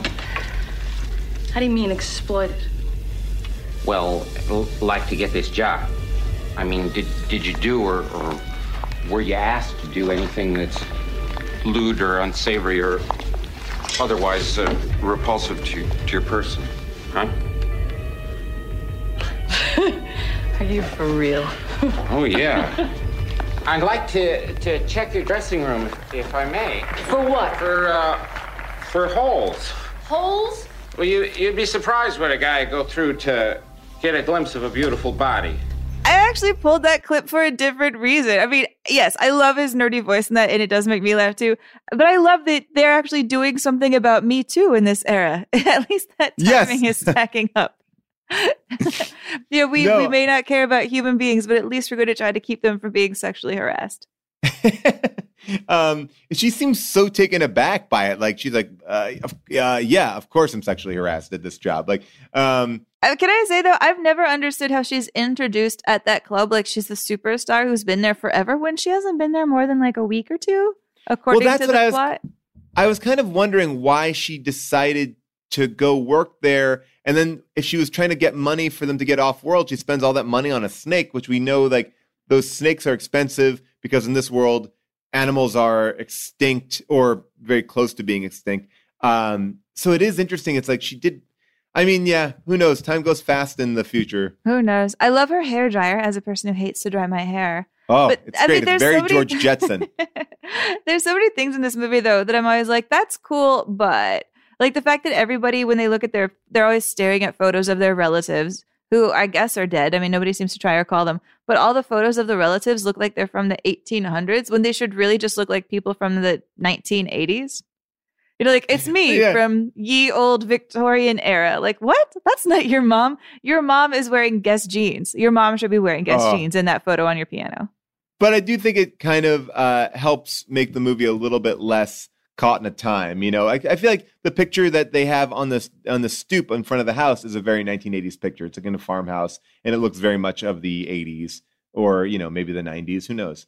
I think uh, you know there's something general about that. Hey, what do you think about? Right, we talked a little bit about Rutger Hauer. I just want to kind of put some attention on him because I think you know he doesn't have a tremendous amount of screen time.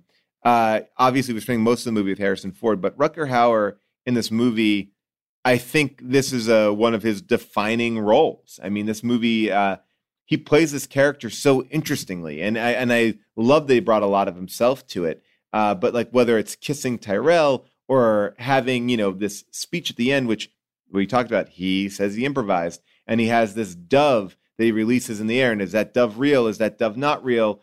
You know, I it's um, oh, I don't know. I'm just so I I, I just want to just kind of shine a light on him for a second. Yeah, I mean, Rutger Hauer, he's my favorite character in the film. Like every time he's on screen, I find myself loving this film.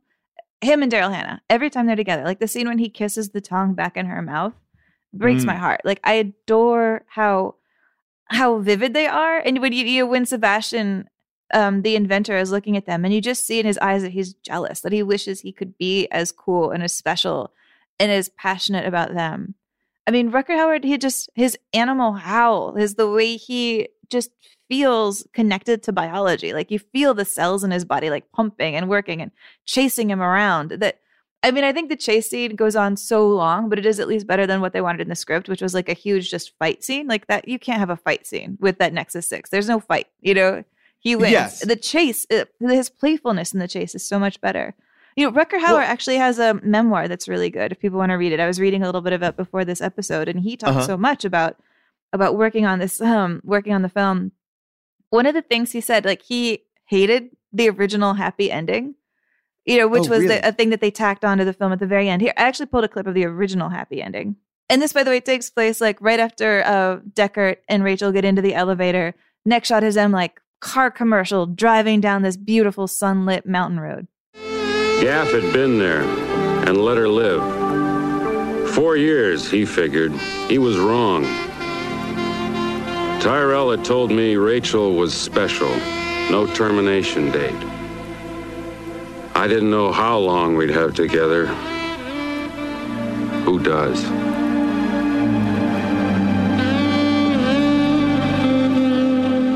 And and for those of you who can't see it, that is a footage from The Shining. Do you want to know how Rutger Hauer thought about that ending?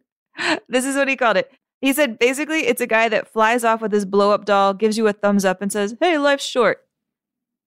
Yeah, it's a very like 1980s. Like you're right. That's such a funny way of looking at it. I mean, when you look at that, by the way, you couldn't see it there. Um, that is footage from The Shining, not the interior of the car footage, but it's the exterior footage that they never use in The Shining. Uh, and they even take away the uh, Vangelis score, which we haven't talked about there. I mean, the Vangelis score also adds a, a weight to this film, but it it's like kind of um, it's almost like a cheap network version of noir music. It's so uh it's just it's terrible. I mean, it really when you hear it like that, it, it really is awful.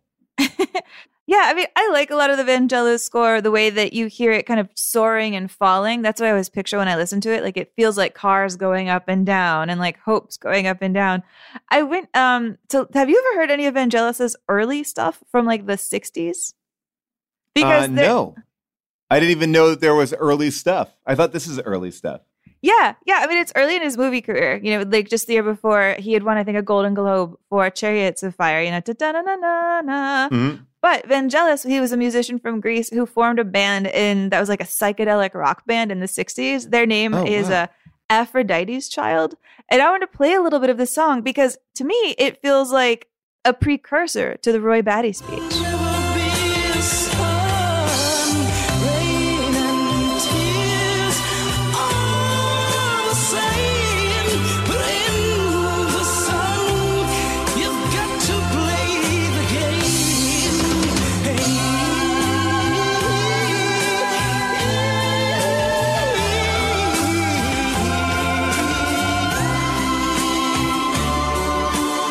If you could hear what he's saying, he's saying rain and tears are basically the same. I mean, that is Roy Batty's final speech.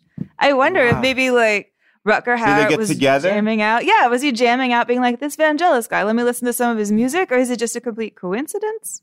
Uh, I don't know. I love that. Maybe it's a coincidence, but maybe it's meant to be. You know, you said something I want to touch on a couple of times, and I, I feel like now is a good time to talk about it as we're talking about the replicants.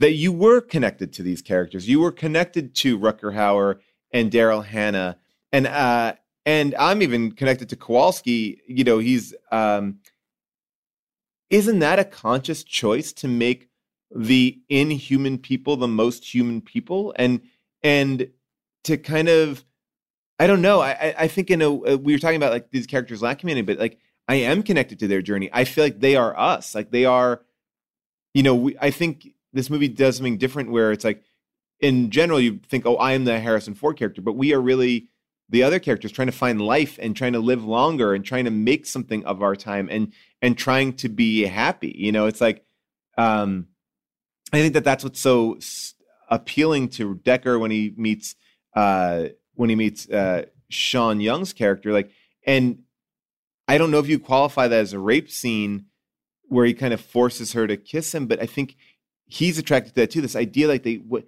this is the them that they left behind I mean that that's a pretty powerful statement that you know in a way like this is the purity of who we are as humans that get so pumped down by like our life and trauma I mean, there is something very cool that they do in the sound mixing that underscores that point. Because half of me is like, you don't hear any of the actors saying Ridley Scott really directed me to be so human. It, it, I I can't tell like how much to ascribe to them or to him, but you can Hmm. definitely ascribe to to Ridley Scott things like this. That you know when you listen to the Leon test, for example, where Leon Kowalski, who by the way I like imagining as a descendant of Stanley Kowalski, like Hmm. he has the, the like oh, I'm a angry working man DNA um, kind of thing. We have two Kowalskis in a row, which I find so fun.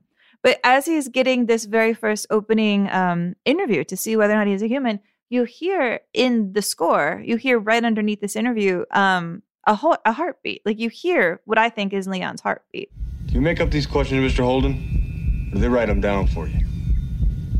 The tortoise lays on its back, its belly baking in the hot sun, beating its legs, trying to turn itself over, but it can't. Not without your help.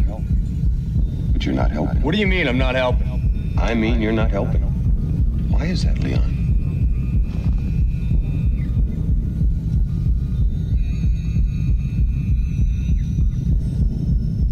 They're just questions, Leon.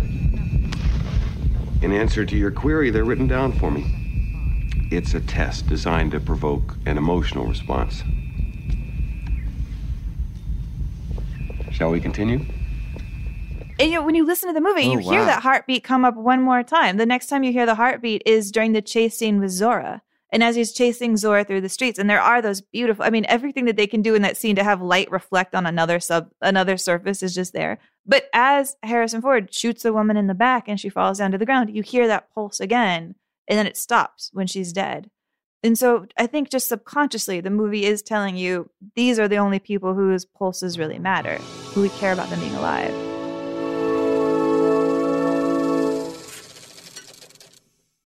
When you need mealtime inspiration, it's worth shopping Kroger, where you'll find over 30,000 mouthwatering choices that excite your inner foodie. And no matter what tasty choice you make, you'll enjoy our everyday low prices, plus extra ways to save, like digital coupons worth over $600 each week. You can also save up to $1 off per gallon at the pump with fuel points. More savings and more inspiring flavors make shopping Kroger worth it every time. Kroger, fresh for everyone. Fuel restrictions apply. I'm Katey Rich. I'm one of the hosts of Vanity Fair's Little Gold Men podcast. Every week, we cover the ups and downs of the Oscar race, from Barbenheimer to the Golden Globes controversy, and much more. We also have weekly interviews with some of the year's biggest contenders, like Emma Stone, Paul Giamatti, and America Ferrera. Whether you're a Hollywood insider or just want to win your office's Oscar pool, listen to Little Gold Men, available on Apple Podcasts or wherever you're listening now. Well, we have a special guest on this show coming up who we've actually had on this show before. I'll give you three seconds to see if you can guess who it is. Three, two, one. It is screenwriter David Peoples. We had him on the show before uh, for Unforgiven. He wrote that. He also, of course, worked on the Blade Runner script, and we are so glad to have you back to talk about Blade Runner. David, hello. I'm so interested in picturing you, you know, writing the script and trying to imagine the future. I mean, wh- what were you using to imagine 2019? Uh, I, I don't know. I'm going to give you the answer you want. I I didn't have a lot to do with that. I was brought on to do a rewrite of Hampton Fancher's very excellent adaptation of Philip K. Dick's book, a book I never read. So I was working from Hampton Fancher's script, and uh, th- that's all I was doing. I wasn't creating or imagining the future as Philip K. Dick, Hampton Fancher, and Ridley Scott did. I was a screenwriter. And when you were brought on, were you brought on with an idea like that they wanted to maybe make it a little bit more commercial, or was it like what were you brought on to kind of accomplish in that rewrite? Over the years, I've I've I've heard uh, an interview where I was considered a kind of a commercial action kind of writer, uh, whereas Hampton was uh, more cerebral and, uh, and and more visionary actually, and uh, so I think they brought me on for that. Uh, over the years, I've gradually realized just how extraordinary a break this was for me because uh, for Ridley Scott to bring in an unknown, uncredited writer on this big picture that had a big budget was kind of an kind of an unheard of stroke of good fortune for me. What was your working partnership like creatively, you and Ridley? well, uh, Ridley, uh, uh, let's see, uh, he is a very imaginative guy, and uh, uh, I would just try and keep up with him when I could. I remember we had early on a story conference with uh, Ridley and me and Michael Deeley and Kate Haber and um, Ivor Powell, another producer on the show, and and I, I was trying to understand what story changes were involved, and Ridley started talking about the uh, uh, toys in uh, Sebastian's apartment and Ridley started imitating these little animals and spinning bow ties and stuff. And I was just, I guess my mouth was hanging open and my eyes were big, and we weren't getting anywhere on the story, but I was hearing the most extraordinary visual things. And uh, Michael Deeley looked over at me sympathetically when we took a little break and said, Well, welcome aboard, something like that. So Ridley is an extraordinary man with all sorts of ideas and visions, and uh, um, was hard keeping up with him. Well, we were talking about that idea that the movie is it's so lived in, like everything seems so thought out. And as a writer too, like, you know, the audience is seeing all that in the background, but you have to kind of keep the weight of the ball moving forward at a certain extent as well. And was it interesting for you to see how the studio changed the film and, and how the film has changed over time? I mean, from the director's cut, the original cut, the final cut, all these different cuts. Uh, what, you know, what, yeah, what was your reaction to that when you saw the first version of it, the uh, the voiceover version? Okay, well, uh, before I do that, I just want to address something you said about the lived in. Yeah. Uh, I remember one day Ridley wanted some pages from me, and so I went over to the set. Uh, it was Deckard's apartment, and uh, I had to wait until they finished shooting to give Ridley the pages, and then I gave him the pages, and the lights were all turned off and everything, and I'm sitting there in Deckard's apartment, and it felt like a lived-in apartment. It did not feel uh, like a set would feel. I mean, I, I Oh, knew it right then, even though I didn't have a lot of experience in that. Every detail was so rendered. Everything was so real and lived in that it felt like somebody lived there. Ridley was uh, uh, into detail in ways that few can imagine. Uh, as far as the the other question you asked about it developing, and the, the studio didn't have much to say about it.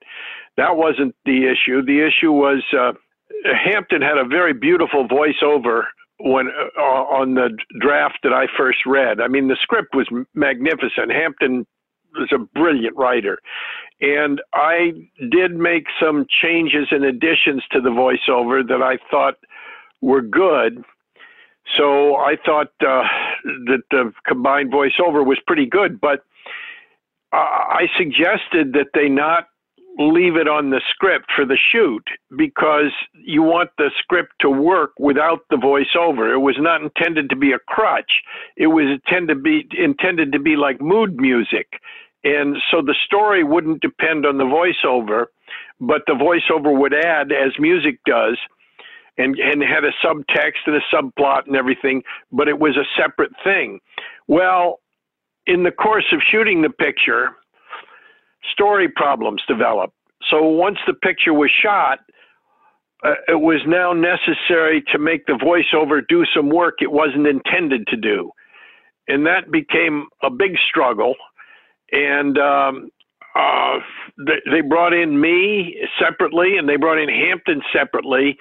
And then after Ridley, I th- you probably know Ridley was fired off the picture for a while. Yeah. And at that point, they brought in somebody else. I think the producers brought him in and so on. When the uh, first screenings happened, and Hampton and I went to see it, uh, I was cringing at some of the voiceover was what was originally in it, and so on. But I was cringing at a lot of the voiceover. But I thought, well, Hampton wrote that because he had to. That was his job, and they told him to write it. And Hampton apparently was thinking the same thing about me.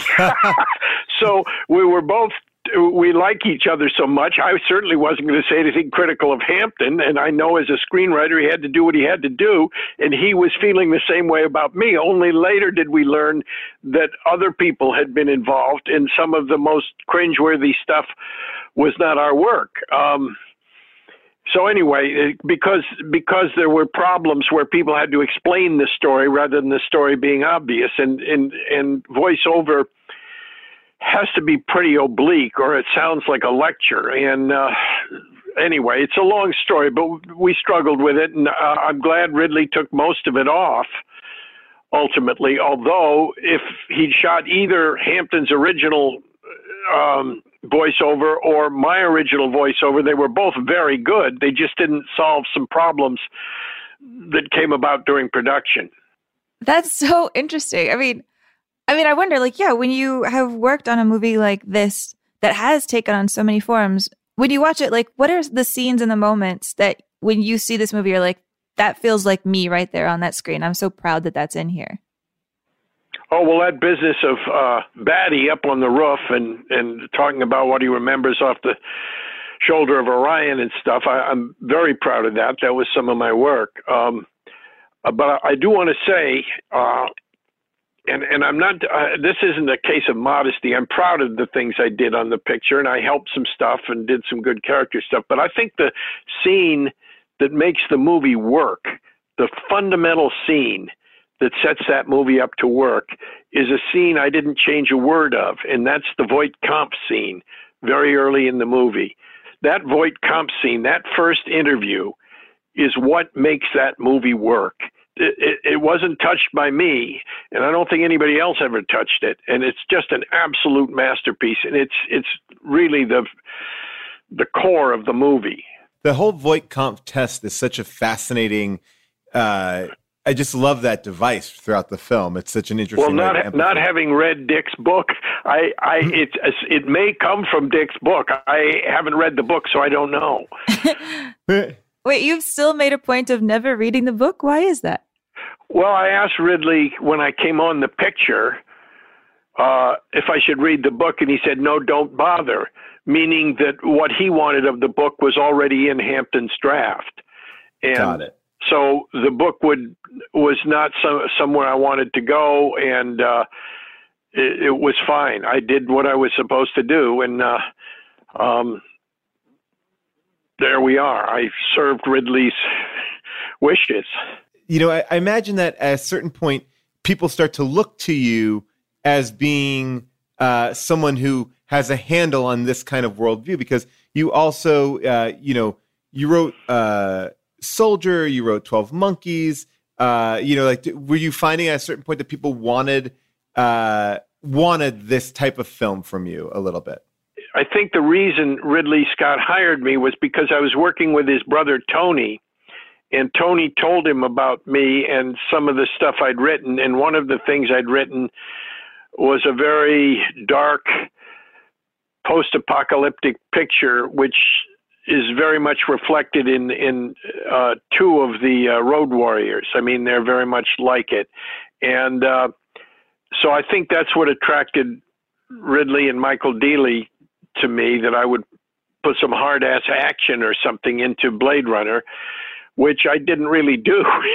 It was what was in there that was violent was in there before me, and I worked more on character. But apart from that, um, over the years, I have been offered some uh, uh, uh, science fiction pictures. I guess it's not what uh, Janet and I did. Twelve Monkeys. It's not what either Janet or I consider particularly what we do. What we do is we tell stories, and the stories can take place in any circumstances. And if it's if it's best told in the future, uh, we we just recently worked on something that we thought was the future, but then along came the Trump administration, and it's now the past. but at any rate, we uh, we just think about a, good, try to look for a good story and then tell it in the way that it should be told. And um, so it's not specific to science fiction, but we do get offered some jobs. I think people mistake my role in Blade Runner in in the sense that uh, the visionaries that's a visionary film and the people who like it uh, like it for the visionary work which is Philip K. Dick Hampton Fancher and Ridley Scott. And I am capable of visionary stuff but that isn't mine. I had nothing to do with the world of of uh, Blade Runner. My involvement with uh, Blade Runner was lucky and on some levels the same way I was in luck with 12 Monkeys uh, which Yeah. frankly I thought would be would be a long lasting picture like Blade Runner, but hasn't had the same legs that Blade Runner had. Um, although I guess the COVID virus is giving it a boost.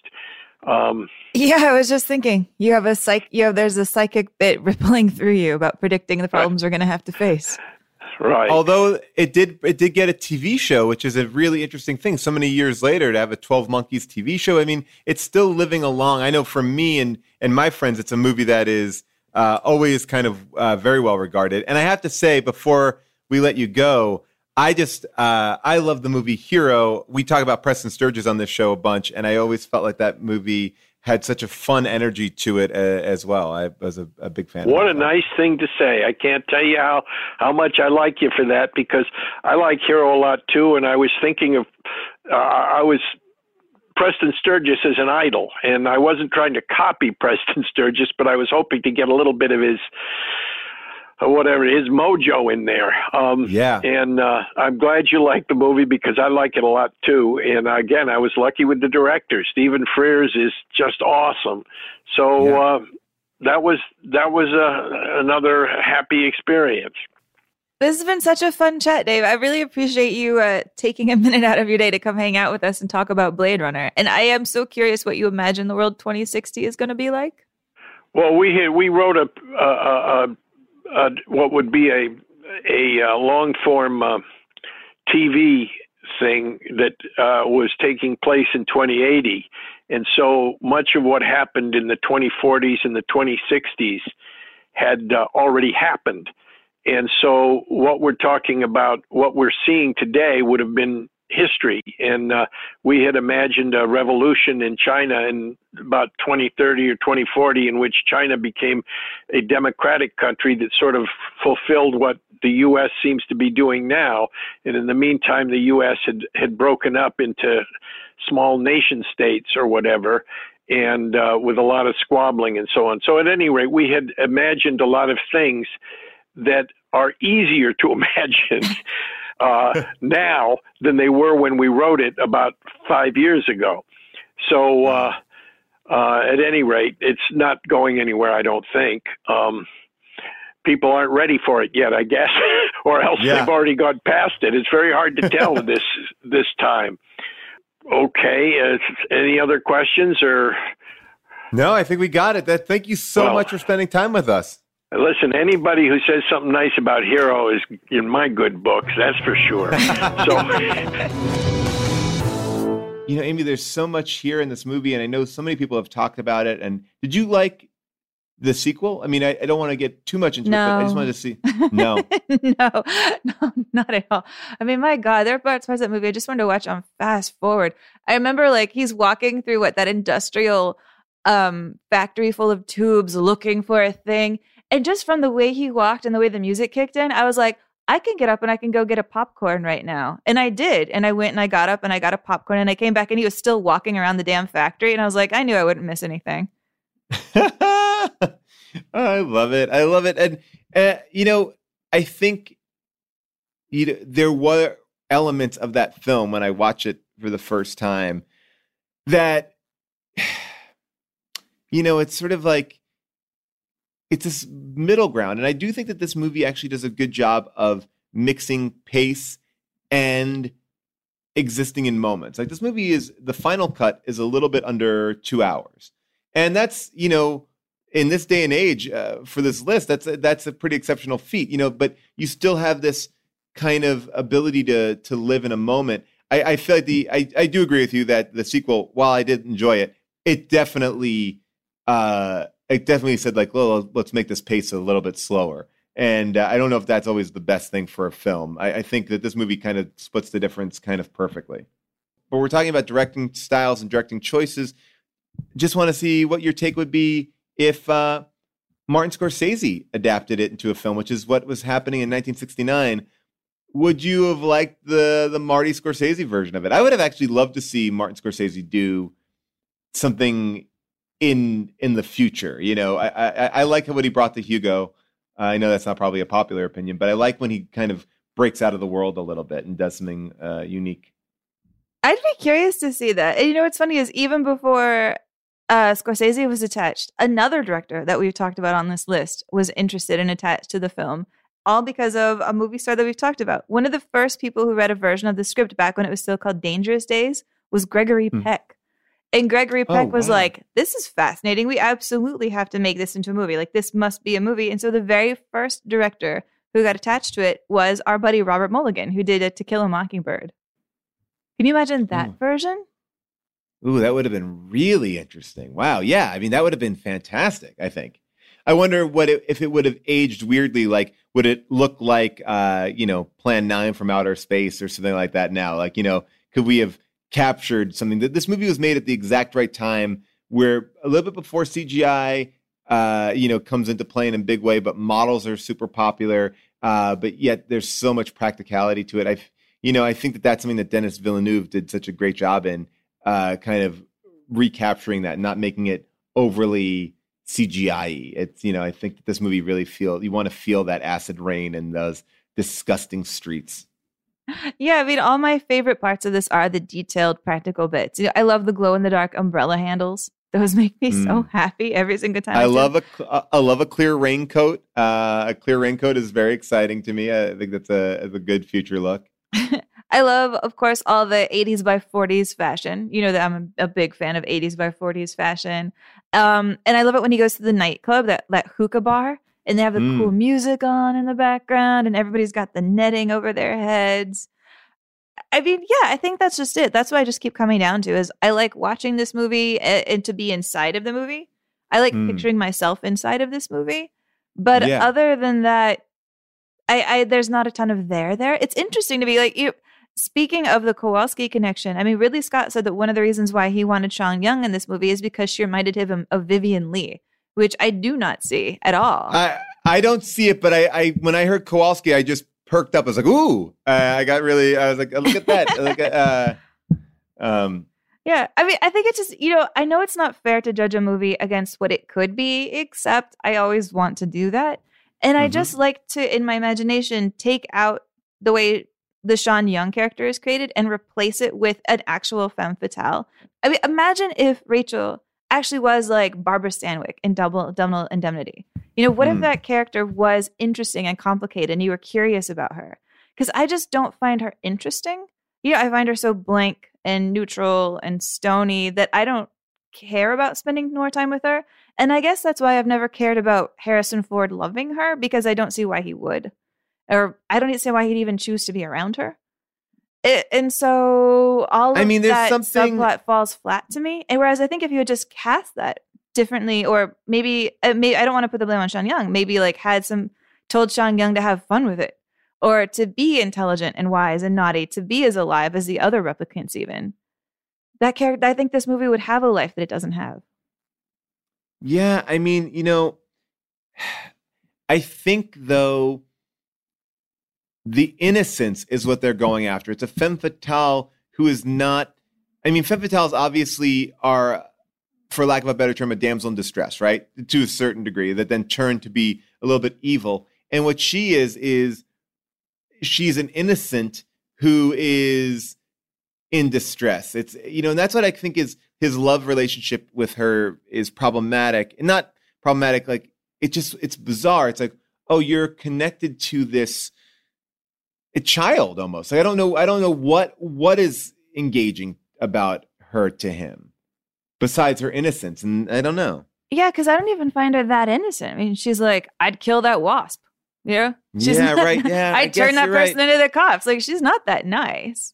I guess you're right. I don't know. Yeah, there I, that relationship I do have a slight issue with. I mean, maybe she's just different and and maybe he's just lonely and maybe it's just, you know, the fact that it's someone I don't know, safe. I Yeah. can't quite put my I can't put my I can't put my finger on it. It it's an odd relationship that I haven't quite fully broken down, and I'm sure there's some paper online or some theory online why it is perfect that I that I just haven't read.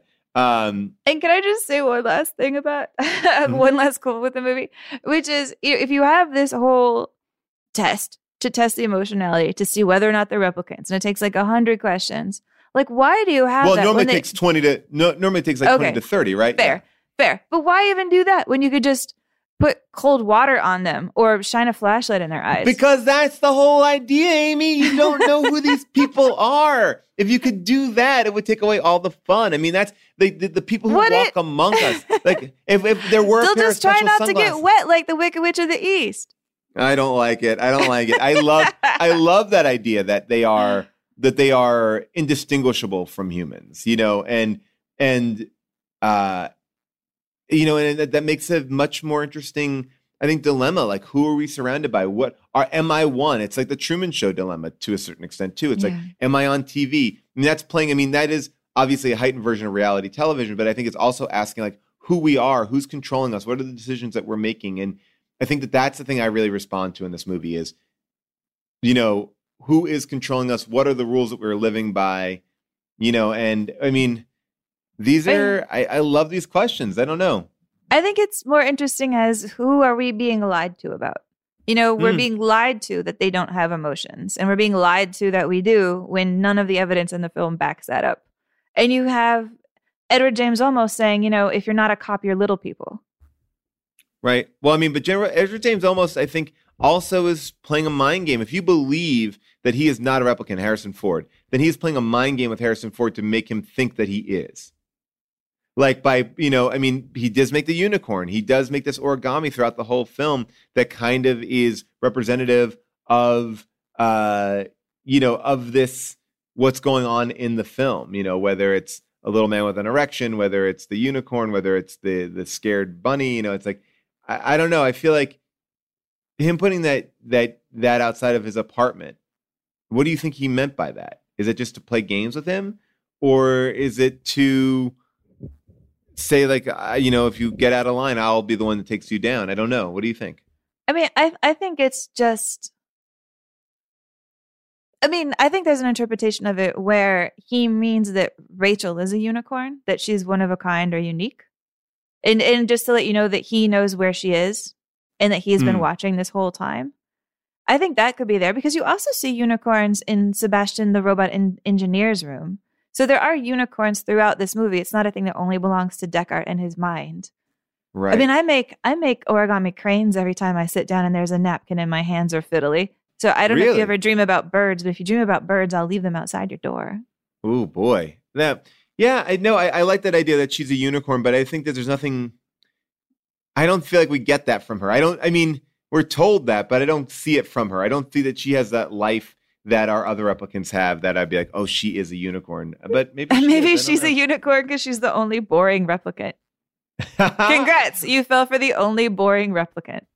um, well, Amy, now I know how you feel about this movie, but how was it received when it came out? You said it wasn't a box office hit, but was it beloved by critics? It was polarizing. It's almost a lot like it is today. There are people who love it, and there were people who did not. I pulled, of course, a very uh, landmark Pauline Kael review that I like a lot. Um, which I it's long, so I'm going to read just Okay. chunks of it, but it's phenomenal. And I don't agree with all of her points in it at all, but she does nail a lot of stuff. She says, you know, a visionary sci fi movie that has its own look cannot be ignored. It does have its place in film history, but although the impasto of decay is fascinating, what we see doesn't mean anything to us. We are not caught up in the pulpy suspense plot, and here we are, only 40 years from now, in a horrible electronic slum, and Blade Runner never asks, How did this happen? The picture treats this grimy, retrograde future as a given, as a foregone conclusion which we are not meant to question. And she says that makes this a suspenseless thriller, that it appears to be a victim of its own imaginative use of hardware and miniatures and mattes. At some point, Scott and the others must have decided that the story was unimportant. Blade Runner doesn't engage you directly, it forces passivity on you. Some of the scenes seem to have six subtexts, but no text and no context either. The people we're watching are so remote from us, they might be shadows of people who aren't there. And then she really doesn't like Rutger Hauer, which makes me sad, but she says Rutger Hauer is a shoe in for this year's Klaus Kinski Scenery Chewing Award. He stalks through the movie like like an evil Aryan Superman and brings the wrong kind of intensity to the role, and a feat self aware irony so overscaled it's Wagnerian. In that she says his gaga performance is an unconscious burlesque that apparently passes for great acting with the director. And then well, I, I say, look, I just want to put it in a little bit of context. She is watching the theatrical cut. We just have to put Yeah. that in our minds. Okay, yes. Yeah. And then um, she goes after the Vangelis score. Uh, she calls him Chariots for Hire and says that he gives the picture so much film noir overload that he fights Scott's imagery. He chomps on it, stomps on it, and drowns it. Blade Runner has nothing to give the audience, not even a second of sorrow for Sebastian. Sebastian is the one character she likes. Um, she and and she feels like his character gets really dismissed uh, cruelly. And she says, because of that, you know, this film just hasn't been thought out, out in human terms. If anybody comes around with a test to detect humanoids, maybe Ridley Scott and his associates should hide. Well, I mean, look, I I think that the I think the movie that she saw was a lot more arch than the movie that we just rewatched. Right? I, I feel like all that voiceover narration leaves a lot of it takes away a lot of the ambiguity. I think it probably wrecks a little bit of Rutger Hauer's performance because like that scene at the end is so beautiful, and what you just played for me there is like it's so cluttered. You know, it, um, you know, and I, I look, it's a movie that I've really grown to love. Um, you know, and I and I wonder. I mean, I, I guess I know where you're going, but you don't belong. You don't believe this belongs on the list. Nah, it's clinging on with its fingernails. Like I would much rather have, you know, Brazil or RoboCop on this list in a heartbeat. I think those films have an anger that I that connects to me more. Yeah, I mean, if you are putting me in that position, I mean, it's hard because Blade Runner is so iconic, visually so iconic. It it it, it is of a it it surpasses a movie in the sense that it's like I feel like so many movies have aped that and taken what it's done. Hmm. I, I'm gonna say I want it on. I'm gonna say I want it on the list for right now. I agree with you. Brazil should be on this list. I wonder if that falls into the whole European, uh, you know, British versus American version of this. And and RoboCop though is is pretty amazing. And RoboCop is probably a movie that never gets on this list because it's too damn violent. You know, it's an NC-17 film. You know, really. But maybe it's better at the point it's trying to make. I don't know. It's Maybe, it's or maybe film. Or maybe we have that fight about putting foreign films on the list, but we do it for Metropolis. And we're like, let's just get Uh, Metropolis on here. Yeah. Yeah. Now I do want to say every time I read a Pauline Kael review that bashes um, one of what I find to be the sacred cows of cinema that we do uh, have to love, uh, people are like, Pauline Kael, how is she so wrong? How is she such an idiot? Uh, so I wanted to pull two other critics who also didn't like this film. About halfway through Blade Runner, I realized I stopped caring about the people in the movie. I was interested mostly in the special effects. It's a great movie to look at, but a hard one to care about. I didn't appreciate the predictable story, the standard characters, the cliffhanging cliches, but I do think the special effects make Blade Runner worth going to see. I agree with part of your review. Predictable, cliches.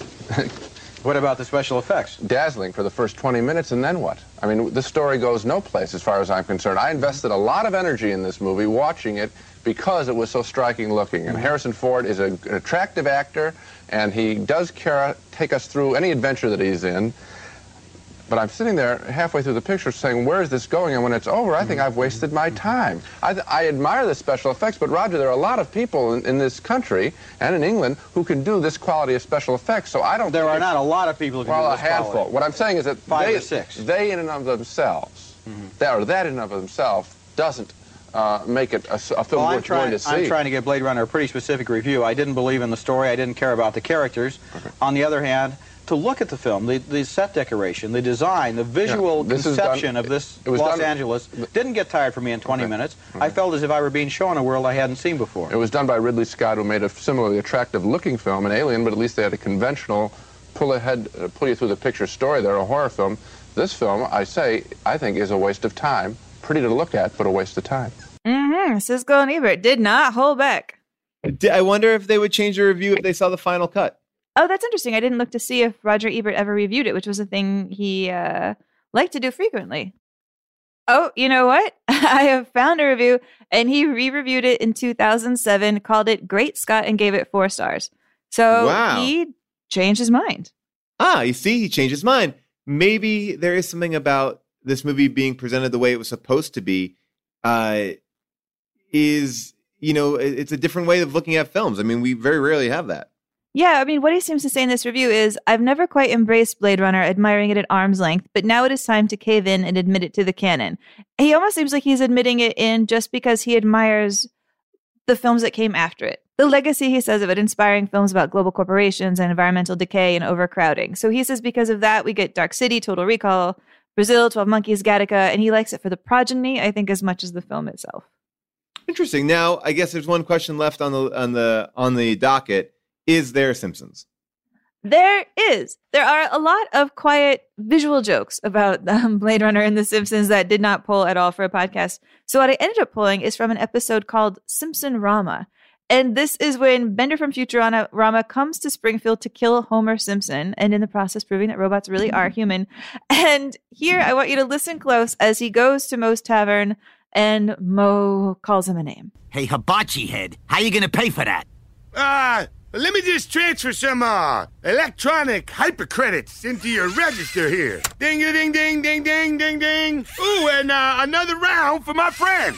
Ding a ding ding a ding ding. Yeah! Hey, this Blade Rummy is all right. He's a big spender, plus he fixed the jukebox. I think they had a thing going. Oh, baby, what you done to me? I hate it when they get quiet. Listen, uh, I know you're a robot and incapable of emotion. it's true. I'm empty inside. Ah! Uh, look, I just want to ask, can we be friends? You're the only guy I know with less hair than me. Sure, that's why I came to your time. For all you know. For all we know. I, I just like picturing that as Roy Batty's speech at the end. Yeah, I. Lo-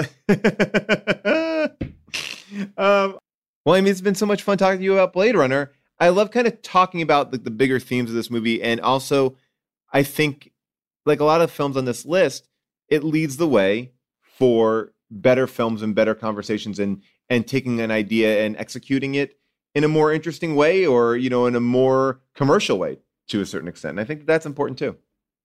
Yeah, very, very, very, very true. Very true. I mean, I don't know. Maybe we can do some horse trading.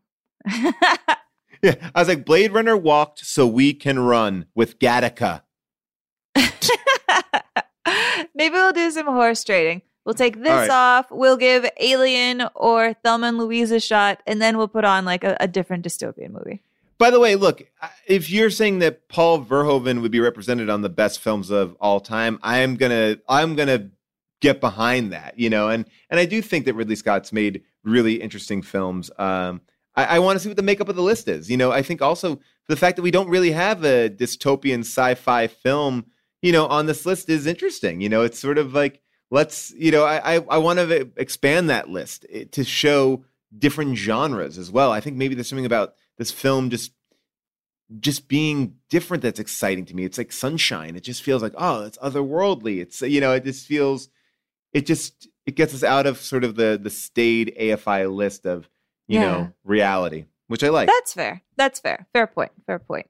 All right, Amy, our movie next week is a a classic western, a film that I watched as a child.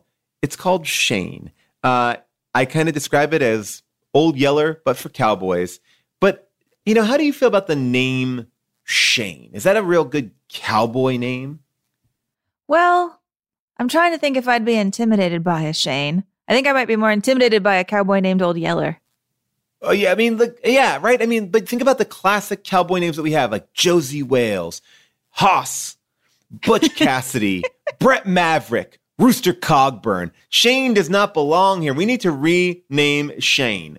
Uh, and we want you to give us a better name for Shane. I mean, if this is going to be a classic Western, give us a classic Western name. Give us a call at 747 666 5824 with your name improvement for Shane. Again, think cowboy, think big. We, we have so much to do here. And I want to make sure, you know, Will Kane is even a better name. Will Kane from High Yeah. Noon. We, need it. something iconic.